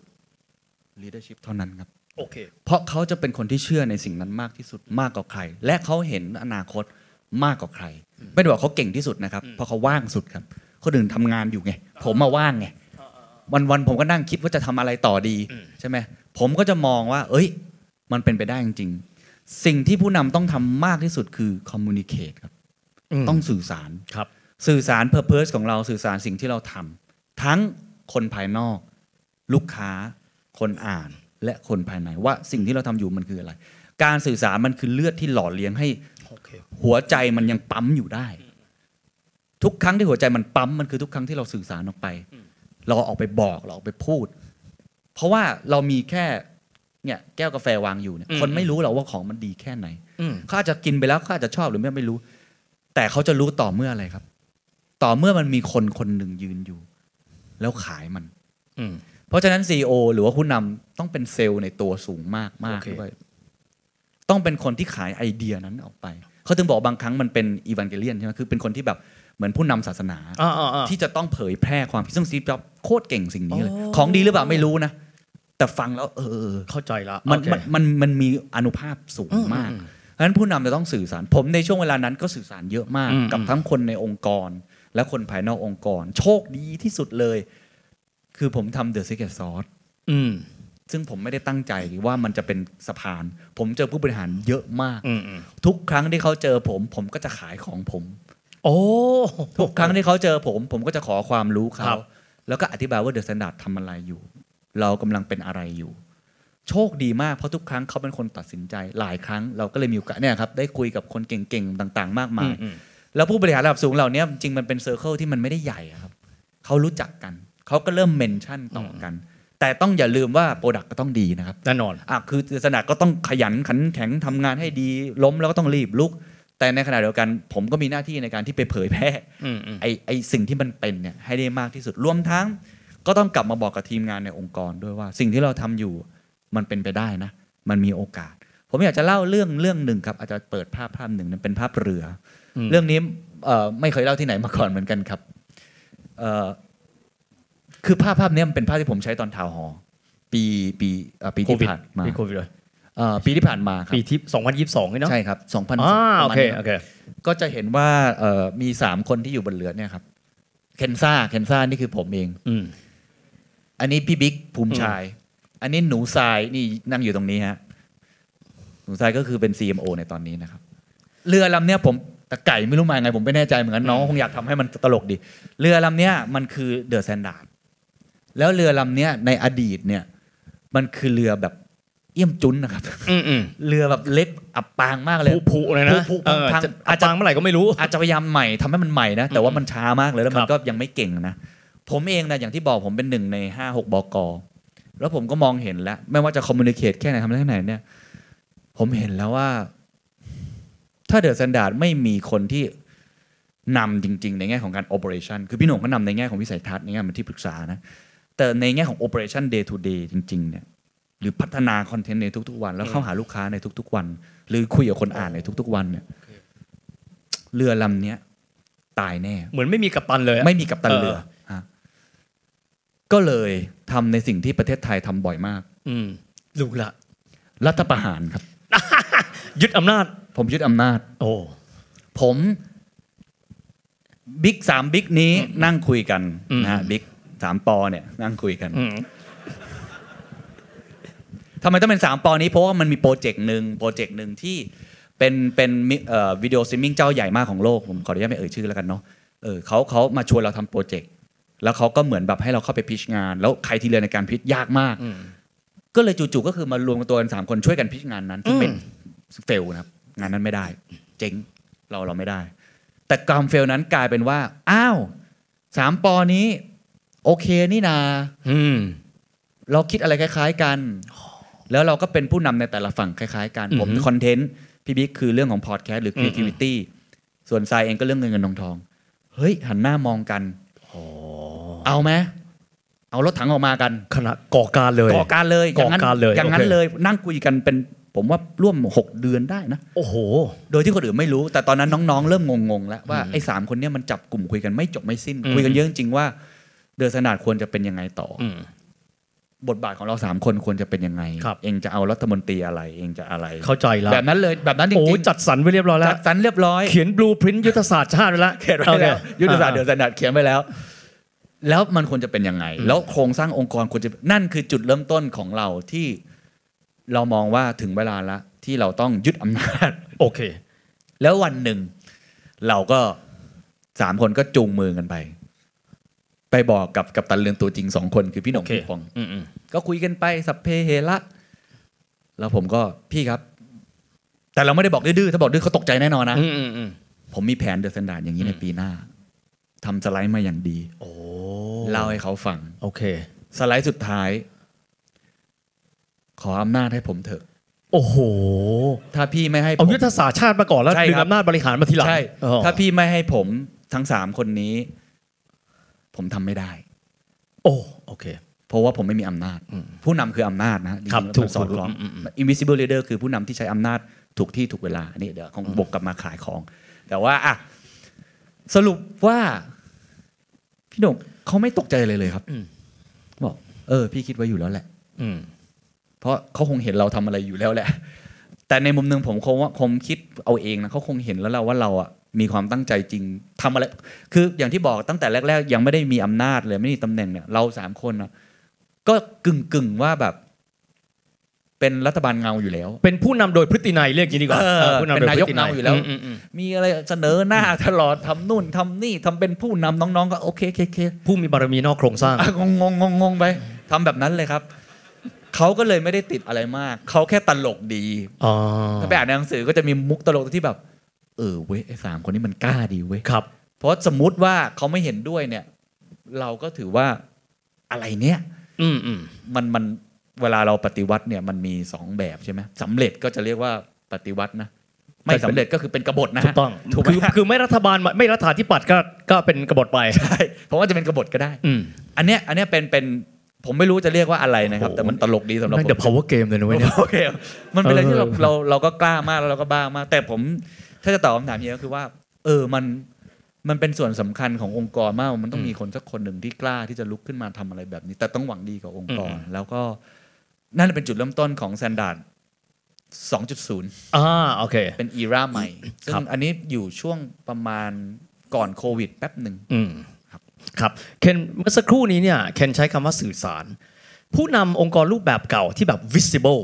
ทุกคนต้องเห็นกูก็สื่อสารแบบหนึ่งเช่นมึงทำอย่างนี้ได้มึงโคตรโง่เลยก็สื่อสารป่ะทำแบบที่ไล่ออกเลยสื่อสารป่ะก็สื่อสารทำไม่ได้พวกนี้ไม่ต้องมาทำงานอีกก็สื่อสาร แต่เท่าที่สัมผัสกับเคนมานะครับกับทีมงานองค์กรนี้สื่อสารแบบได้ใจความแต่ทำให้ทุกคนมีกำลังใจนะครับแล้วผมเชื่อว่าคำที่บอกว่าเรา exercise leadership แบบที่คนไม่เห็นแต่ได้พลังคือการสื่อสารแบบเคนนครินทร์ต้องถามว่าเคนทำยังไงคำว่าสื่อสารมันมี หนึ่งหมื่นแปดพันเก้าร้อย คลื่นความถี่แล้วสิ่งที่มันเป็นเส้นใยที่เกาะเกี่ยวคนทั้งองค์กรให้มันเดินไปได้ให้ทุกคนอยากมาทำงานทุกวันทำสิ่งใหม่ๆทุกวันเนี่ยเคล็ดลับของการสื่อสารซึ่งเป็นสิ่งสำคัญที่สุดตามสไตล์ของ Invisible Leader ที่ชื่อเคนนครินทร์คืออะไรครับครับผมต้องบอกก่อนผมไม่ได้คนที่ทำได้ดีมากนะผมก็เชื่อว่าผมต้องพัฒนาเพราะว่ามีน้องๆทีมสันดัดอยู่ในห้องนี้เยอะพูดไปเขาแบบโอ้โหขี้โม้อะไรอย่างเงี้ยไม่โม้ไม่โม้นี่สัมผัสจริงสัมผัสจริงเห็นไหมแต่ว่าเอาสิ่งที่ทำมาแล้วกันและอาจจะเวิร์กบ้างกับบางคนหรือบางกลุ่มนะฮะสำคัญที่สุดสำหรับผมคือฟังครับ listening is the key จริงๆคือคือการฟังคือหัวใจของการพูดของการสื่อสารและอันเนี้ยเป็นสิ่งที่มัน invisibleเพราะ visible แต่ก่อนเนี่ยเฮียสื่อสารมันคือเราสื่อออกไปนู่นนี่นั่นแต่ความเป็นจริงแล้วการสื่อสารผมผมใช้ในตัวในหนังสือผมไม่ได้ใช้ communication ในบทนั้นผมใช้คำว่า engagement ซึ่งมันเปลี่ยนในอดีตไม่จำเป็นเฮียทำงานมาสักพักเฮียจะเฮียน่าจะพอรู้ว่าแต่ก่อนไม่ได้จำเป็นผมเคยทำงานในองค์กรใหญ่ก็ไม่มีใครมาสนใจ engagement ผมตอนที่ผมยังทำงานปกติแต่ในยุคนี้มันไม่ได้มันต้อง engagement คือเขาต้องมีสิทธิ์มีเสียงที่ได้พูดเราต้องหนึ่งอันแรกก็คือสื่อสารคือต้องฟังเขาก่อนซึ่งอย่างที่ผมบอกผมก็ไม่ได้บอกว่าผมทำได้ดีแต่พยายามมากแต่เวลาช่วงนี้มันน้อยแต่ก็ต้องหาเครื่องมือที่ทำให้เราได้ฟังเขาได้มากที่สุดอันที่สองคือยกตัวอย่างในห้องประชุมเราต้องไม่ใช่คนที่เป็นคนพูดคนแรกแต่เราต้องเป็นคนที่พูดคนสุดท้ายในอดีตผู้นำคือคนที่พูดคนแรกนะครับซึ่งผมแต่ก่อนผมก็ติดนิสัยแบบนั้นเหมือนกันพูดคนแรกได้บ้างยกถ้ามันคุณอยากจะปลุกใจอะไรพูดอะไรที่ไม่ได้เกี่ยวกับคอนเทนต์นั้นนะแต่เป็นอะเจนดาหรืออะไรสักอย่างนะแต่ในในถ้าเกิดคุณอยากจะให้เขาอยากทำกับคุณเนี่ยคุณต้องฟังเขาก่อนก็คือ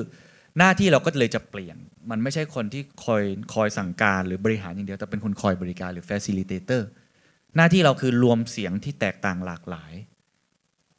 แล้วออกมาเป็นความคิดเห็นอย่างหนึ่งที่เราตัดสินใจจะทำร่วมกันไม่มีทางหรอกครับที่ในห้องจะคิดเหมือนกันไม่มีทางหรอกที่ว่า direction ที่จะสมมติว่ามีสิบคนต่างคนต่างมีทิศทางแล้วผมคนสุดท้ายไม่มีทางหรอกครับที่ผมสรุปมาอ่ะผมเอาอย่างนี้แล้วกันเนาะทุกคนเพราะทุกคนบอกมาอย่างนี้เนี่ย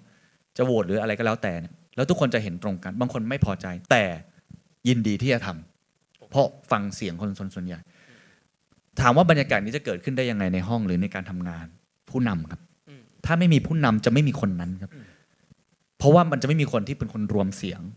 และเคาะว่าโอเคเราเอาสิ่งนี้แต่ไม่ได้เคาะเพราะตัวเขาเคาะเพราะเขาเป็นคนฟังทุกคนแล้วรวบรวมเสียงนั้นมาเนี่ยคือการ communication อย่างนึงนี่เป็น system integrator เลยเนาะครับรวมทุกคนเอาไว้ด้วยกันขอถามนะครับสมมุติว่าเรา listen โอเคว่าสมมุติบางท่านเป็นผู้นำองค์กรนะครับ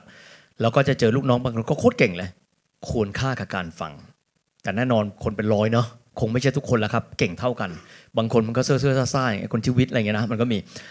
เวลาเราเราทำแบบเนี้ยคลื่นความถี่คนไม่เท่ากันนะครับวิธีการทัศนคติคนไม่เท่ากันการที่เป็นฐานะผู้นำนะครับที่ listen ด้วยนะครับเราบริหารจัดการคนที่มีคลื่นความถี่แตกต่างกันทัศนคติแตกต่างกันเนี่ยเราทำไงครับเคนอันนี้เป็นหน้าที่ผู้นำเลยครับต้องทำให้ได้เอาการฟังก่อนผมเชื่อผู้นำมาเก่งแล้วก็ผู้นำเนี่ยมีความสามารถไม่งั้นเขาไม่ขึ้นมาเป็นผู้นำหรอกนะไอการฟังเนี่ยหลายๆครั้งทุกคนมันมันเป็นศิลปะแล้วมันเป็นศาสตร์ที่ต้องฝึกนะครับหลายๆครั้งเนี่ยสมมุติว่าเราพูดกันเป็นเปอร์เซ็นต์แล้วกันเขาพูดอะไรมาไม่รู้อะในตลอดยี่สิบนาทีสมมุติเราไปนั่งคุยกับเขาเนี่ยยี่สิบนาทีนั้น หนึ่งร้อยเปอร์เซ็นต์ เนี่ยผมเชื่อว่าผู้นำหลายคนเนี่ยบางครั้งอดทนฟังได้ไม่ถึง หนึ่งร้อยเปอร์เซ็นต์ เพราะว่าเขารู้มากกว่าคนนั้นเอาพูดตามตรงผมไม่ได้พูดเล่นในองค์กรผมเองเวลาผมฟังน้องๆผมก็รู้ครับผมรู้เรื่องนะว่าเขาคิดเรื่องนี้เพราะอะไรเพราะเราเคยผ่านมาก่อนแก่กว่าแก่กว่าอ่ะได้เปรียบตรงนี้แหละครับแต่ยังหน้าหนุ่มนะ เราเรารู้แต่เนี่ยคือหัวใจของผู้นำยุคใหม่คือ invisible leader คือหลายๆครั้งเราไม่ได้ต้องการฟังในสิ่งที่เขาพูดเราต้องการฟังในสิ่งที่เขาไม่ได้พูดเราต้องการฟังในสิ่งที่เขาก็ยังไม่รู้ตัวด้วยซ้ำว่าเขาเป็นอย่างนั้นโอเคอากับกริยาวิธีการทัศนคติในการตอบคำถามแววตาของเขาเอาวัจนภาษาทุกอย่าง okay. เราต้องฟังสิ่งนั้นนั่นคือมุมแรกสองหลายๆครั้งมันจะมีคอนเทนต์ที่เป็นประโยชน์สำหรับคุณเองแต่เขาจะไม่บอกคุณตรงๆเพราะเขาก็ไม่รู้เหมือนกันอาจจะแค่ ห้าเปอร์เซ็นต์ ใน หนึ่งร้อยเปอร์เซ็นต์ นั้นคุณต้องคิดให้ออกเองว่า แมสเซจนั้นหมายความว่ายังมันเหมือนกับพ่อแม่อยากได้ใจลูกอ่ะเขาไม่บอกคุณตรงๆหรอกครับแต่เขาพูดไปเรื่อยๆคุณจะเริ่มรู้ว่าฟังมาเจ็ดคำตอบเนี่ยอ๋อมันคือหนึ่งคำตอบนี้โอเคเข้าใจเข้าใจไหมฮะมันอันนี้มันเป็นศาสตร์ซึ่งผมโชคดีคือผมสัมภาษณ์คนเยอะกลั่นความคิดเขาออกมาผมฝึกทุกวันโอเคในแล้วผมก็จะเป็นคนสรุปว่าสิ่งนี้ใช่ไหมที่คุณต้องการจะบอกหรือสิ่งนี้ใช่ไหมที่คุณไปรู้มาแล้วผมไม่รู้ถ้าเขาบอกว่าประมาณนี้แหละนั่นคือคุณซื้อใจเขาได้แล้วเพราะว่านั่นหมายว่าคุณฟังเขาจริงๆเข้าใจแล้วที่คุยกันเมื่อวานเนี่ยครับเคนพยายามทำอะไร เราคุยบางโปรเจกต์ดีๆกันอยู่นะครับผมเข้าใจและสัมผัสมาว่าเคนกำลังหมายถึงอะไรครับมันสุดยอดมากครับเคนนะฮะคนดูจะงงว่าคืออะไรนะฮะไม่เป็นไรเดี๋ยวค่อยเฉลยทีหลังนะฮะเข้าใจแล้วทีนี้ขออนุญาตนิดนึงครับว่าเคนใส่ใจการสื่อสารด้วยนะครับถามในช่วงที่วิกฤตเมื่อสักครู่เราคุยถึงเรื่องวิกฤตละอันนี้น่าจะเกี่ยวข้องกันช่วงโควิดไม่ใช่ช่วงง่ายอ่าครับแล้วก็จะมีการสื่อสารเคนก็จะมีการสื่อสารตลอดที่กรณีทาวน์โฮมก็จะมีค่อนข้างบ่อยเลยบางคนก็เบื่อการประชุมใหญ่ทีนึงร้อย สองร้อยคนอย่างเงี้ยเราทำเพื่ออะไรและสื่อสารต้องแตกต่างจากการที่เราประชุมวงเล็กครับหรือเคนเจอแล้วหนึ่งต่อหนึ่งแล้วเคน empower และ engage เข้ามามันต่างยังไงครับโอ้ต่างกันมากครับคือทุกการสื่อสารเนี่ยมันมีฟังก์ชันของมันในองค์กรนะครับการส่งอีเมลการส่งไลน์ก็เป็นการสื่อสารอย่างนึงการเจอหน้ากันเจอที่บริเวณระเบียงกินกาแฟกันก็เป็นการสื่อสารอย่างนึงซึ่งผู้นำต้องต้องให้ความสำคัญเรื่องนี้มากๆนะครับในทุกมิติเลยเอ่อทาวน์ฮอลล์เนี่ยชื่อมันก็บอกแล้วทาวน์ฮอลล์แบบสารวัตรกลางเมืองอะไรฟิลนั้นน่ะเนาะ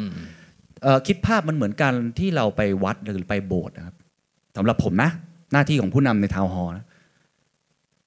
เขาเข้ามาเพื่อเขาอยากจะได้อะไรสักอย่างนึงเหมือนเวลาเราไปวัดคือกำลังใจอยากได้ direction อะไรนิดหนึ่งไม่ได้แบบละเอียดมากก็ได้แต่อย่างน้อยเขาเขารู้ว่าเขาต้องไปไงต่อเห็นแสงสว่างอะไรบางสิ่งบางอย่างคล้ายๆกับเวลาไปโบสถ์วันอาทิตย์ของชาวคริสต์ผมเชื่ออย่างนั้นว่าทาวน์ฮอลล์คืออันนั้นเพราะฉะนั้นทาวน์ฮอลล์ศักดิ์สิทธิ์มากๆจริงๆแล้วแต่เราใช้มันพร่ำเพื่อไปนิดนึงผมเองก็ใช้มันพร่ำเพื่อผมตรงๆผมก็ไม่ได้บอกว่าเป็นคนที่ใช้ดีนะแต่ผมเห็นความสำคัญของตรงนี้แต่ผมจะทำได้หรือไม่ได้ในแต่ละครั้งก็อีกเรื่องมันขึ้นอยู่กับหลายปัจจัยนะผมมา realize เรื่องนี้ได้ในทาวน์ฮอลล์ช่วงโควิดนะครับตอนนั้นเนี่ยผมอ่านี่ภาพนี้นะผมเนี่ยยังไม่ได้เป็น ซี อี โอ มั้งอ่าน่าจะน่าจะกำลังเริ่มเพิ่งกลับมาจากการปฏิวัติไม่นานอ๋อแต่แต่ยึดไปแล้วยึดยึดไปแล้วครับยึดไปแล้วเรียบร้อยยังจัดสรรกระทรวงอยู่ตอนนั้นกระทรวงอยู่แต่ว่าก็เป็นช่วงที่ยากลำบากเพราะโควิดยากทุกคนถูกไหมครับทุกคนไม่รู้หรอกว่ามันอะไรจะเกิดขึ้นผมเองก็ไม่รู้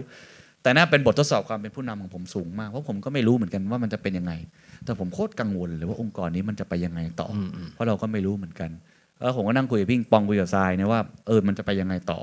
เราก็ค้นพบว่าเออมันมีโอกาสจริงๆฮะถ้าเงินมันช็อตแบบนี้ในแง่องค์กรมันอาจจะกลับไปจุดเดิมที่เราเคยผ่านมาแล้วฮะเมื่อไหร่เราต้องช็อตเงินเดือนสามเดือนอาจจะไม่มีซึ่งตอนนั้นในหลายองค์กรเป็นแล้วOkay. โดยเฉพาะในองค์กรสื่อในตอนนั้นโอ้ชัดเจนเลยมันมีเลย์ออฟมันมีอะไรมากมาย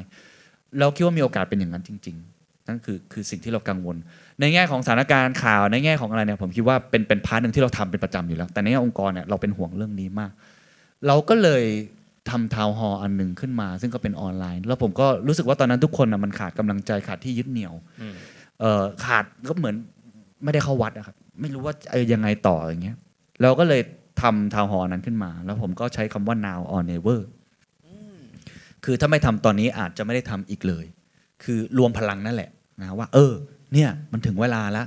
ที่เราอ่ะต้องมาร่วมแรงร่วมใจกันทำอะไรทำคอนเทนต์ให้ดีที่สุดเพราะคนอ่านต้องการเราสูงมากมีความช่วยเหลือมากมายที่เขาต้องการสองทำคอนเทนต์ให้ดีที่สุดที่อย่างน้อยลูกค้าเราเขาก็ต้องการเหมือนกันเราก็เปลี่ยนแพ็กเกจตอนนั้นเราเปลี่ยนเป็นว่าลูกค้าอยากพูดในสิ่งที่ตัวเองทำดีแต่เขาไม่กล้าพูดแบบนี้เป็นต้นแล้วก็เปลี่ยนแพ็กเกจแล้วเราก็ทำ The Standard Economic Forum ขึ้นมาซึ่งเหนื่อยมากครับในตอนนั้นมันใหม่มากแล้วก็มันคล้ายๆช่วงทำดีเบตแล้วมันใหม่ผมใช้ Winning Zone เหมือนเดิมทุกอย่างใช้คล้ายๆเดิมแต่ว่าสถานการณ์มันบีบบังคับเงินก็ไม่ได้มีเยอะแล้วก็เราเก็บตังค์คนมาฟังด้วยทุกอย่างมันใหม่ไปหมดแล้วก็เชิญผู้นำสี่สิบคนมาเนี่ยเราก็ขอความร่วมมือทุกคนว่ามา now or never กันมาร่วมกัน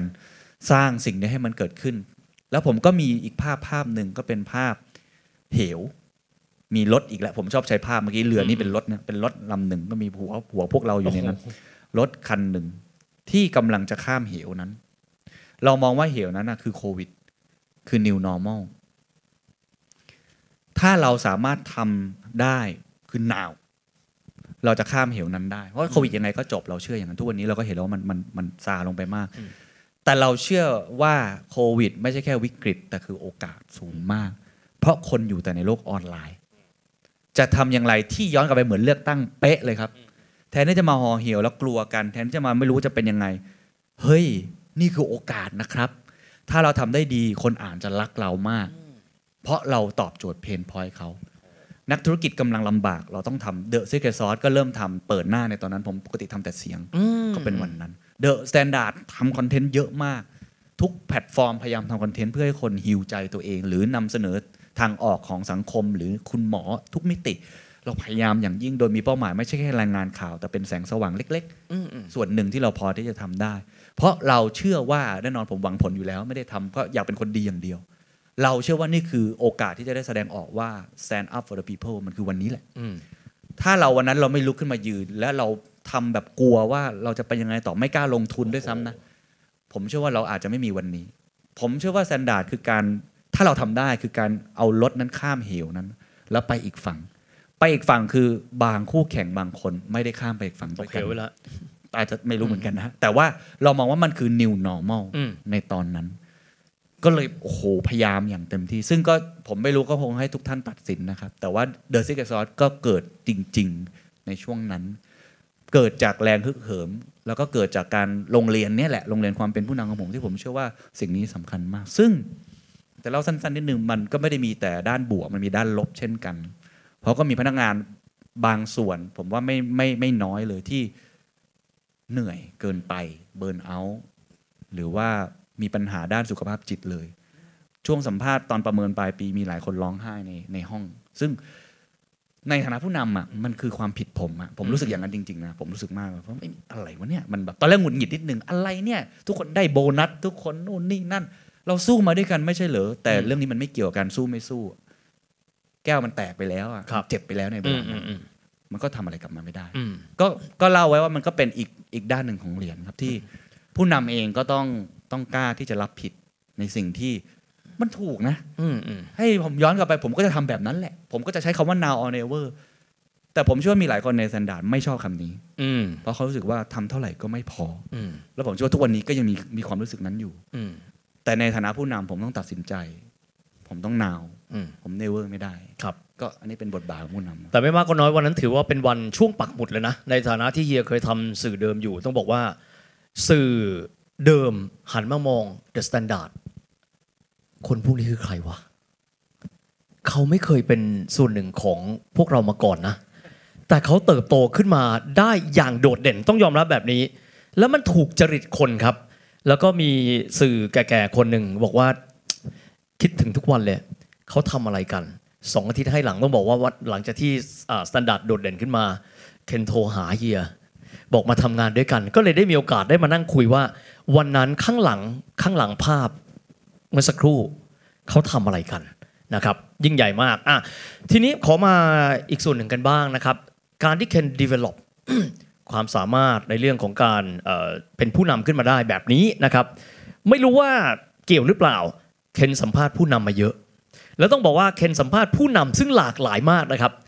ทุกคลื่นความถี่เจอเคนมาแล้วมันจะเป็น conventional มากๆก่อน baby boomer baby boomer เรื่อยมาจนเรื่อยๆเลยนะครับสิ่งเหล่านี้เคนฟังปั๊บเอามาผสมปนเปกลายเป็นส่วนหนึ่งของการบริหารจัด standard วิธีการกลั่นว่าอันนี้เวิร์กอันนี้ไม่เวิร์กกลั่นออกมาไงครับไม่รู้เลยครับพูดตรงๆแต่เอามาใช้หมดเลยมีอะไรทุกกระบวนท่าเอามาหมดเลยก็ทรายนี่แหละจะเป็นคนที่โดนผมโทรหามากสุดทุกครั้งที่ผมสัมภาษณ์แต่ผมจะโทรหาเอาคอนเทนต์ก็จบไปน้องๆก็ไปตัดต่อแต่ผมรู้สึกว่าเอาสิ่งนี้มาทำกันเถอะมันน่าจะดีนะเอา โอ เค อาร์ มาเถอะเอานู่นนี่นั่นมาเวิร์กบ้างไม่เวิร์กบ้างผมไม่รู้รู้แต่ว่าองค์กรต้องการการเติบโตและองค์กรต้องการที่ปรึกษาที่ดีผมเข้าใจแล้วทำไมบริษัทคอนซัลท์ระดับโลกถึงแพงมากเพราะถ้าไม่มีสิ่งนี้มันมันไปต่อไม่ได้จริงๆผมเคยพูดว่าถ้าไม่มีเดอะ Secret Sauce เดอะ Standard ก็อาจจะไม่มีวันนี้ไม่ได้หมายความว่าผมเก่งแต่ว่าถ้าผมไม่มีคนเหล่านี้เดอะ Standard ไม่มีทางถึงจุดนี้นะครับถ้าผมไม่มีเฮียเช่นกันผมได้คุยกับเฮียผมก็เรียนรู้คือเพราะฉะนั้นเนี่ยมันสำคัญมากถ้าผมอยากจะสื่อสารกับทุกๆคนในห้องนี้ คุณต้องมีเนี่ย circle of advisor พวกเนี้ย oh. อยู่ในตัวเองพอสมควรเพราะคุณโลกเนี้ยมันเปลี่ยนแปลงเร็วมันซับซ้อนมันมันไม่เหมือนเดิมแล้วตัวคุณเองคนเดียวมันไม่มันมันไม่สามารถพาองค์กรไปได้หรอกหรือพาทีมงานคุณไปได้คุณต้องขอความรู้จากคนอื่นตลอดเวลาและอันเนี้ยเป็นหนังเป็นห้องสมุดของผมอะที่ผมใช้ในทุกๆวันแล้วโชคดีก็คือพอผมอยากรู้อยากเห็นเพราะว่าอยากเอามาใช้เองเขาก็สนุกด้วยเออเคนมันตั้งใจถามดิเว้ยมันอยากรู้จริงๆอยากรู้สิครับไม่งั้นผมก็ผมก็เดินตลาดก็ไปต่อไม่ได้สิครับถึงทุกวันนี้ก็ยังเป็นอย่างนั้นเพราะฉะนั้นถ้าสังเกตว่า The Secret Sauce ตอนต่อๆไปพูดเรื่องอะไรก็คือผมสนใจเรื่องนั้นแหละแล้วองค์กรผมกำลังทำเรื่องนั้นอยู่ถ้าผมทำอะไรเรื่องเนี่ยช่วงนี้ เอ ไอ เยอะๆหน่อยมีช่วงนึงไอ้ Sustain เยอะๆเพราะผมทำอยู่ผมไม่เข้าใจเรื่องนี้ผมก็เลยไปขอความรู้เพราะฉะนั้นอันนี้โชคดีมากและมีส่วนอย่างยิ่งแล้วทุกคนเนี่ยอย่างที่พี่เอวิทบอกคือพอมันมีหลายสเปกตรัมมากๆยิ่งโชคดีใหญ่เพราะเราพอที่จะหยิบจับผมเนี่ยผมหยิบจับคุณปั้นมาส่งหนึ่งหยิบจับคุณสุปจีคุณอานันท์คุณสมโพธแม้กระทั่งเมสซี่เจเองแม้กระทั่งเฮวิทเองหรือกระทั่งผู้นำรุ่นใหม่หรือน้องๆในทีมก็หยิบจับบางส่วนมาใช้บางอันใช้ได้บางอันใช้ไม่ได้มันก็ไม่ได้ผิดอะไรแต่อย่าหยุดที่จะเรียนรู้แล้วก็หยิบจับพวกนี้มาซึ่งทุกวันนี้ก็ยังทำอยู่อย่างที่บอกสัมภาษณ์คนก็เยอะเหนื่อยมากเลยนะครับโอเคเริ่มมีลูกค้ามีอะไรก็จริงแต่ลึกๆกับผมเนี่ยก็ยังอยากเรียนรู้อยู่ดีผมน้องบอกให้คนอื่นทำบ้างได้แล้วเราหยุดเรียนรู้ไม่ได้เราก็ทำหยุดซิกเกอร์สอนไม่ได้เหมือนกันนะครับเคนเป็นเหมือนเอ่อขอพูดถึงประสบการณ์นะครับเป็นเหมือนน้ำครึ่งแก้วตลอดเวลาไม่เคยเป็นน้ำเต็มแก้วและสำคัญมากๆคำว่า listening มีหลายระดับนะครับบางคนคือ hearing ครับคือได้ยินแต่ไม่เคยเอามาใส่ใจแต่ทักษะ deep listening นะครับผมเชื่อว่าใครก็ตามที่ติดตาม Secret Sauce จะรู้ว่าทุกคำถามของเคนคืออยากรู้ไม่ใช่ต้องการบอกว่าฉันอยู่ใกล้ วี ไอ พี แบบไม่ใช่นะครับซึ่งต่างกันมากนะครับอันนี้คงเป็นอีกส่วนหนึ่งของผู้นำด้วยพูดถึง Secret Sauce ครับเป็นรายการที่ผมขอพูดถึงสักนิดนึงเพราะว่าเมื่อสักครู่ตอนแรกบอกว่ามีคนฟังเป็นหลักสิบครับเป็นหลักร้อยผมจำได้เลยว่ามีน้องท่านหนึ่งนะครับน่าจะอยู่ในห้องนี้นะครับเคยโพสต์บอกว่ามันโตเร็วมากครั้งหนึ่งมีคนฟังเป็นหลักสิบหลักร้อยวันนี้มันคงเป็นหลักล้านไปแล้วนะครับหลายๆคลิปเลยมันยิ่งใหญ่มากคนนั้นคือมันอยู่ในนี้ป่ะน้องนัทปวริษาอยู่ป่ะไม่รู้ เธอเป็นคนที่โพสต์อันนี้ออกมาน่าประทับใจมากการเติบโตของมันขึ้นมาครับก่อนที่ Secret Sauce จะได้รับการยอมรับเพราะบางทีผู้บริหารก็บอกว่าไอ้หมอนี่เป็นใครว่าคนแม่งฟังร้อยคนกูจะให้สัมภาษณ์เสียเวลากูจุดพลิกผันนั่นคืออะไรครับที่ทำให้คนฟังเยอะใช่ไหมที่ทำที่ทำให้เดินเข้าไปหาผู้บริหารเพราะผู้บริหารเขาไม่ได้ให้เวลาซีซัวสมมติติ้งต่างเฮียเดินเข้าไปหาผู้ใหญ่สักคนนะถ้าไม่มีหัวสแตนดาร์ดเองใครวะ เสียเวลากูอะไม่แล้วแหมไม่ไม่ไม่ไม่อยากคุย แต่อย่างสมมติกรณีเนี้ยการที่เราค่อยๆพลิกผันขึ้นมาจนทั้งผู้บริหารก็รู้สึกว่ารายการนี้ impactful และส่งคลื่นความถี่ดีๆให้กับสังคมมันเริ่มอะไรครับผมว่าไม่มีทางลัดครับสุดท้ายมันคือเก็บแต้มบุญนะครับเรื่องนี้ครับมันคือเก็บเครดิตสุดท้ายทุกคนถ้าทำคอนเทนต์ทำโปรดักต์อะไรการที่ทำให้คน trust เราได้ความน่าเชื่อถือเนี่ยมันไม่ได้เกิดขึ้นในวันเดียวแน่นอนไม่มีทางเลยผมคิดว่าโลกจะเร็วแค่ไหน เอ ไอ จะมาแค่ไหนความน่าเชื่อถือไม่มีทางแลกมาได้ด้วยความเร็วโอ้โหไม่มีทางครับคุณต้องทำมันซ้ำแล้วซ้ำเล่าแล้วคุณต้องทำมันอย่างจริงใจเอ่อก็ช่วงแรกๆโชคดีบ้างนิดนึงก็คือพี่หน่งพี่ปองมีคอนเนคชั่นก็ช่วยดึงมาให้ก็เหมือนกันก็คือใช้เครดิตเขาคือใช้แต้มบุญเขาแต้มมงผลไม่มีไม่มีเลยก็คุยไปเรื่อยซึ่งแน่นอนสเต็ปแรกก็สัมภาษณ์จากจาก เอส เอ็ม อี ก่อนเล็กๆคุณอูนน่ะคุณอูน Diamond Grain น่ะผมสัมภาษณ์เป็นคนแรกๆเลยนะเออตั้งแต่เขายังเล็กๆอยู่เลยเขาทำ Diamond Grain เริ่มต้นกับแฟนเขาสองคนจนตอนนี้บ้านใหญ่โตมากเลยมีเพลงดังเนี่ยหลายๆคนน่ะผมเริ่มจากวันนั้นก็คือค่อยๆทำเออสิ่งที่อยากจะบอกก็คือต้องเริ่มทำครับต้องเริ่มทำถ้าถ้าผมว่ามันมีคนคิดอย่างนี้เยอะคือยังไม่รวยเลยเงินก็ไม่มีไม่มีใครรู้จักเราเลยยังไม่เก่งเลยแล้วจะทำยังไงให้เราได้รับการยอมรับอย่าไปคิดอย่างนั้นครับคิดแค่ว่าทำไมไม่ทำล่ะ why not okay. why not now ทำเลยทำเล็กๆนั่นแหละค่อยๆทำไปเรื่อยๆผมก็คิดแค่นั้นก็ไร้เดียงสาก็ทำไปเรื่อยๆก็เก็บแต้มบุญไปเรื่อยๆแล้วผมว่าพอด้วยความที่เราอยากรู้อยากเห็นจริงๆเราก็พัฒนาตัวเองขึ้นมาเชื่อไหมครับแรกๆที่ผมสัมภาษณ์เนี่ยคำถามผมก็ไม่ได้เป็นแบบทุกวันนี้ผมก็ไม่ได้ผ ผมไม่เข้าใจธุรกิจเลยผมพูดตรงๆผมนี่ไร้เดียงสาเรื่องธุรกิจเลยนะครับหลายคนไม่ทราบห้าปีก่อนเนี่ยอ่านงบการเงินไม่เป็นก่อนหน้านั้นไม่เข้าใจเลยว่า เอ็ม วี พี แปลว่าอะไรไม่รู้เลยว่า bottom line อะไรคืออะไรไม่เข้าใจคุยนักธุรกิจตื่นเต้นมากเพราะคุยเขาไม่รู้เรื่องผมผมมีเวลานั้นเป็นปีแต่สิ่งที่เราทำตลอดเวลาในทุกครั้งที่สัมภาษณ์ก็คือจดในสิ่งที่เราเขาพูดคำศัพท์ว่าอะไรวะ uh-huh. แต่เรากลัวโง่จังเลย uh-huh. ไม่กล้าบอกบางครั้งก็ถามตรงๆเลยแต่ผมจะมีวิธีการถามให้มันดูไม่โง่มากแหละ uh-huh. มันมี uh-huh. มันมี okay, okay, okay. มันมีอยู่ uh-huh. ซึ่งถ้าใครเป็นฟังที่รักษาเหลี่ยมรักษาเหลี่ยมหน่อยใครฟังที่ซอสจะพอรู้ว่าอันนี้ผมไม่รู้จริงๆ uh-huh. แต่หลายครั้งเนี่ยผมจะมีวิธีการถามให้มันดูไม่โง่มากแล้วเขารู้สึกว่าเช่นเช่นเทคนิคนะคนดูที่ไม่อยู่วงการเนี่ยเขาอาจจะไม่ค่อยเข้าใจเรื่องนี้ไอ้ไอ้เขานี่คือเราเองจริงๆก็ผมนี่แหละเอาแต่การที่พูดนำบอกว่าตัวเองไม่รู้นี่คือสุดยอดนะฮะแต่ว่าเราก็เลือกไว้เชิงนิดนึงเพราะเดี๋ยวแบบอะไรเนี่ยคุณไม่รู้สมมตินะฮะใช่ใช่มันมีวิธีการแบบนั้นอยู่ซึ่งมันเป็นการเอาเอาทุกท่านเนี่ยเป็นตัวประกันไงเห็นไหมถ้าคุณมาหาว่าผมโง่ไม่ได้นะอะไรอย่างเงี้ยผมมีเทคนิคของผมนะแต่นั่นแหละคือการเรียนรู้เพราะฉะนั้นเราก็ต้องเรียนรู้ในสิ่งนี้ไปเรื่อยๆพอทำไปเรื่อยๆมันก็มีเครดิตมากขึ้นไปเรื่อยๆเองแล้วก็ผมเชื่อว่าโควิดเป็นช่วงที่ทำให้คนเห็นเราเยอะแล้วก็หลายๆท่านผู้บริหารเนี่ยเลือกผมเลยว่าต้องเป็นผมเท่านั้นเพราะว่าในช่วงโควิดนั่นแหละเราตั้งใจแล้วก็เป็นช่วงที่ผมสัมภาษณ์เยอะมากจริงๆแล้วมันก้าวกระโดดในการเรียนรู้เมื่อวันก่อนมีพี่คนหนึ่งในองค์กรเนี่ยเขาเขาเขียนถึงผมนะผมก็ไม่เคยนับเขาก็เพิ่งรู้ว่าไอ้ช่วงพีคๆเนี่ยมีเดือนนึงเนี่ยผมสัมภาษณ์ไปสามสิบแปดคนโอ้โหเฮ้โดยที่เราไม่รู้ตัวมากกว่าหนึ่งตะกอนละมากกว่าหนึ่งนะเขาเป็นตะกอนเขาตามผมไปไงเออโอ้เยอะจริงแฮะแล้วก็ไม่แปลกใจว่าทำไมมันถึงทำให้เราเรียนรู้เร็วเพราะเราเราสนุกอ่ะยิ่งเยอะเรายิ่งสนุกแล้วก็ทุกอย่างมันก็อยู่ในหนังสือเล่มนี้คือยิ่งเยอะเราก็เลยยิ่งอยากเล่าออกมาเราก็ยิ่งพอสมมติว่าเราฟังผู้บริหารคนหนึ่งสองคนสามคนสี่คนเฮ้ยสิบคนนี้มันพูดเรื่องเดียวกันมันคิดคล้ายๆกันเรื่องนี้แสดงว่าเรื่องนี้สำคัญมีอินเตอร์เซ็กชันแล้วนะผมทำวิจัยส่วนตัวแบบนี้เฮ้ยเรื่องนี้คิดต่างกันแต่มีมุมที่คล้ายกันคิดต่างกันเพราะเรื่องมุมมองอาจจะ conservative liberal ไม่เหมือนกันหรือว่าบริบทต่างกันแต่ใจความเหมือนกันสมมตินะ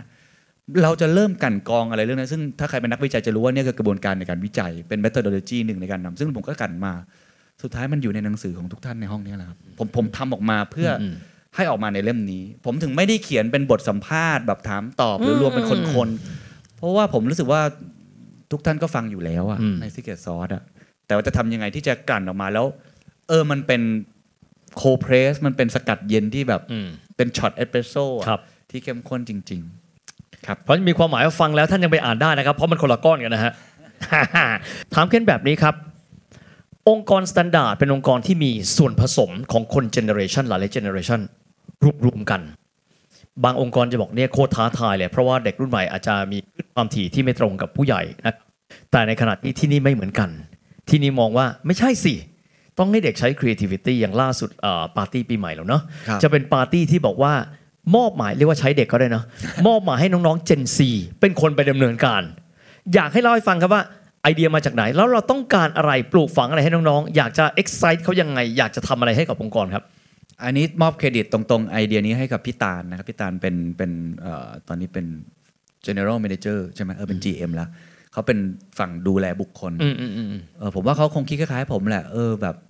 ไอ้น้องๆ Gen Z มันพลังเยอะเหลือเกินให้มันทำแล้วกันก็คือใช้เขาทำนะพูดตรงๆนะเออ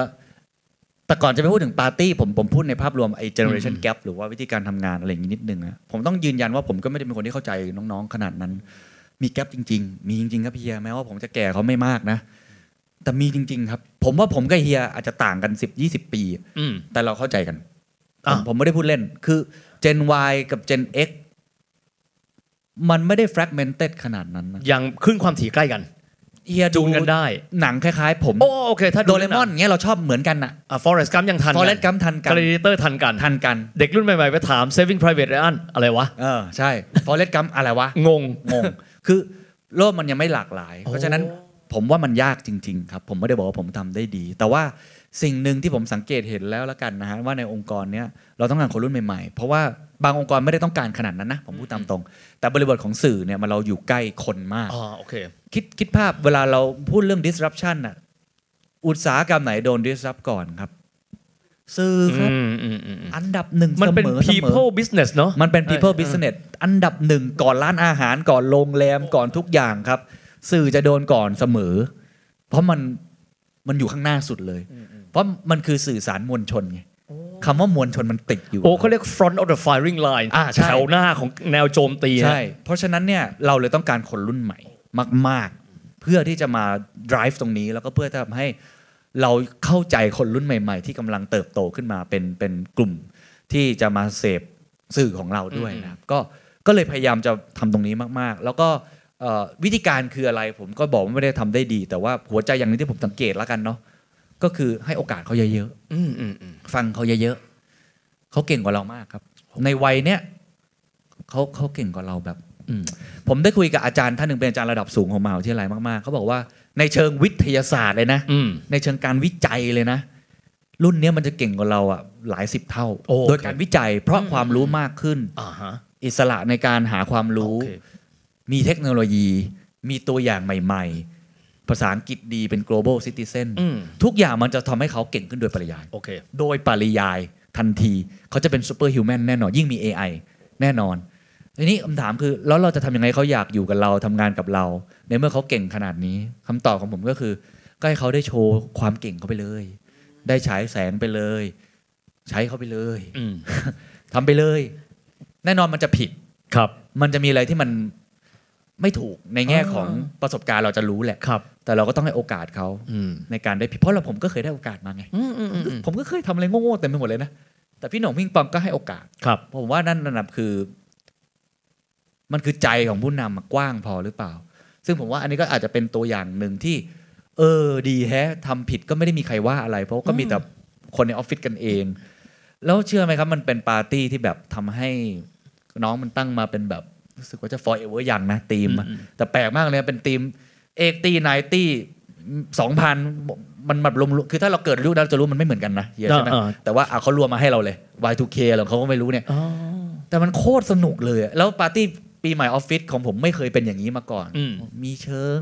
เท่ๆอ่านึกออกนึกออกทิ้งปองต้องต้องกินเบียร์เท่ๆอ่าอะไรอย่างงี้มันต้องมีเชิงเพราะเราเราก็จะเขินๆกันผมก็จะเขินๆแต่ผมไม่เคยทำอะไรแบบนี้มาก่อนเลยเหมือนกันเพราะว่าน้องๆดีไซน์ให้หมดนะเขาใส่พลังเฮียมาเฮียจะรู้มันใส่พลังเต็มมากซึ่งเอ่อผมเชื่อว่าเนี่ยคือเขาได้ปล่อยของแล้วเราก็จะเริ่มเห็นว่าใครที่น่าสนใจที่จะจับมาทำงานจริงๆโอ้รวมทั้งทำให้เขาเนี่ยมีbonding ตอนนี้ผมว่าเจนซีนี่เขาคุยกันเองในออฟฟิศผมเต็มไปหมดเลยเขามีกลุ่มของเขาเขาไปจบจับกลุ่มคุยกันซึ่งผมชอบเพราะมันทำให้มันมีทีมสปิริตสองก็คือมันทำให้เขาอะทำงานร่วมกันได้ดียิ่งขึ้นก็ผมคิดว่ามันน่าจะเป็นสายสุดท้ายด้วยเนาะผมคิดว่าสิ่งที่ผมได้เรียนรู้จากเรื่องนี้แล้วกันคือผมเป็นผู้นำกลางเก่ากลางใหม่มันจุดหนึ่งผมก็เคยที่เป็นคนรุ่นใหม่มาก่อนตอนนี้ก็ยังเป็นนะฮะเรารู้ว่าคนรุ่นใหญ่คิดอะไรแล้วเราก็รู้ว่าเขาให้โอกาสเราแล้วเราขึ้นมาแต่ตอนนี้ผมเริ่มเป็นพี่ๆของน้องๆในในสแตนดาร์ดแล้วคือทุกคนเรียกผมว่าพี่แล้วทุกคนอายุมากกว่าผมก็เรียกผมว่าพี่คือเนียนไปเลยพี่เคนครับ มันมันถึงเวลาแล้วที่ผมต้องให้โอกาสคนอื่นบ้างและนั่นก็เป็นเหตุผลหนึ่งนะครับถ้าใครอ่านคำนำในหนังสือที่ผมเขียนหนังสือหนังสือเล่มนี้ขึ้นมาด้วยเพราะว่าผมรู้สึกว่ามันยิ่งองค์กรมันเร็วแค่ไหนอ่ะแล้วผมเป็น bottleneck ผมเป็นคอขวดจะอันตรายเท่านั้นจะทำยังไงก็ได้ที่มันมีผู้นำรุ่นใหม่ๆที่ขึ้นมาแบบเนี้ยที่จัดปาร์ตี้ได้ดีกว่าผมสนุกกับผมดีกว่าพี่ๆเลยแล้วพี่ๆก็ได้ผมว่าทุกคนมีกำลังใจมากเลยแบบถึงพี่ๆมันโคตรสนุกเลยอ่ะแล้วก็เรารับได้ถึงพลังในการทำงานผมว่าเพราะฉะนั้นหน้าที่ผู้นำอย่างนึงเอ่ออย่างที่คุณอนันต์พูดอ่ะมันคือเราต้องรู้ว่าเวลาของเรามันมีจำกัดบางสิ่งบางอย่างมันหมดเวลาของเราแล้วต้องให้คนอื่นเขาทำนะครับจากที่คุยมาเก้าสิบนาทีบางครั้งผู้นำนะครับไม่ต้องเห็นตัวตนล่องหนก็ได้แต่ส่งพลัง empower คนทุกคนให้เขาทำงานแบบเต็มที่ด้วยนะครับเบื้องต้นนี้ขอเสียงปรบมือให้เคนนครินทร์ด้วยนะครับ and that's the secret sauceถ้าคุณชื่นชอบ The Secret Sauce ตอนนี้นะครับก็ฝากแชร์ให้กับเพื่อนๆคุณต่อด้วยนะครับและคุณยังสามารถติดตาม The Secret Sauce ได้ใน Spotify, SoundCloud, Apple Podcast, Podbean, YouTube และ Podcast Player ที่คุณใช้อยู่นะครับและอย่าลืมติดตาม Facebook Fanpage The Secret Sauce เข้ามาติชมเข้ามาพูดคุยกับผมได้เลยนะครับ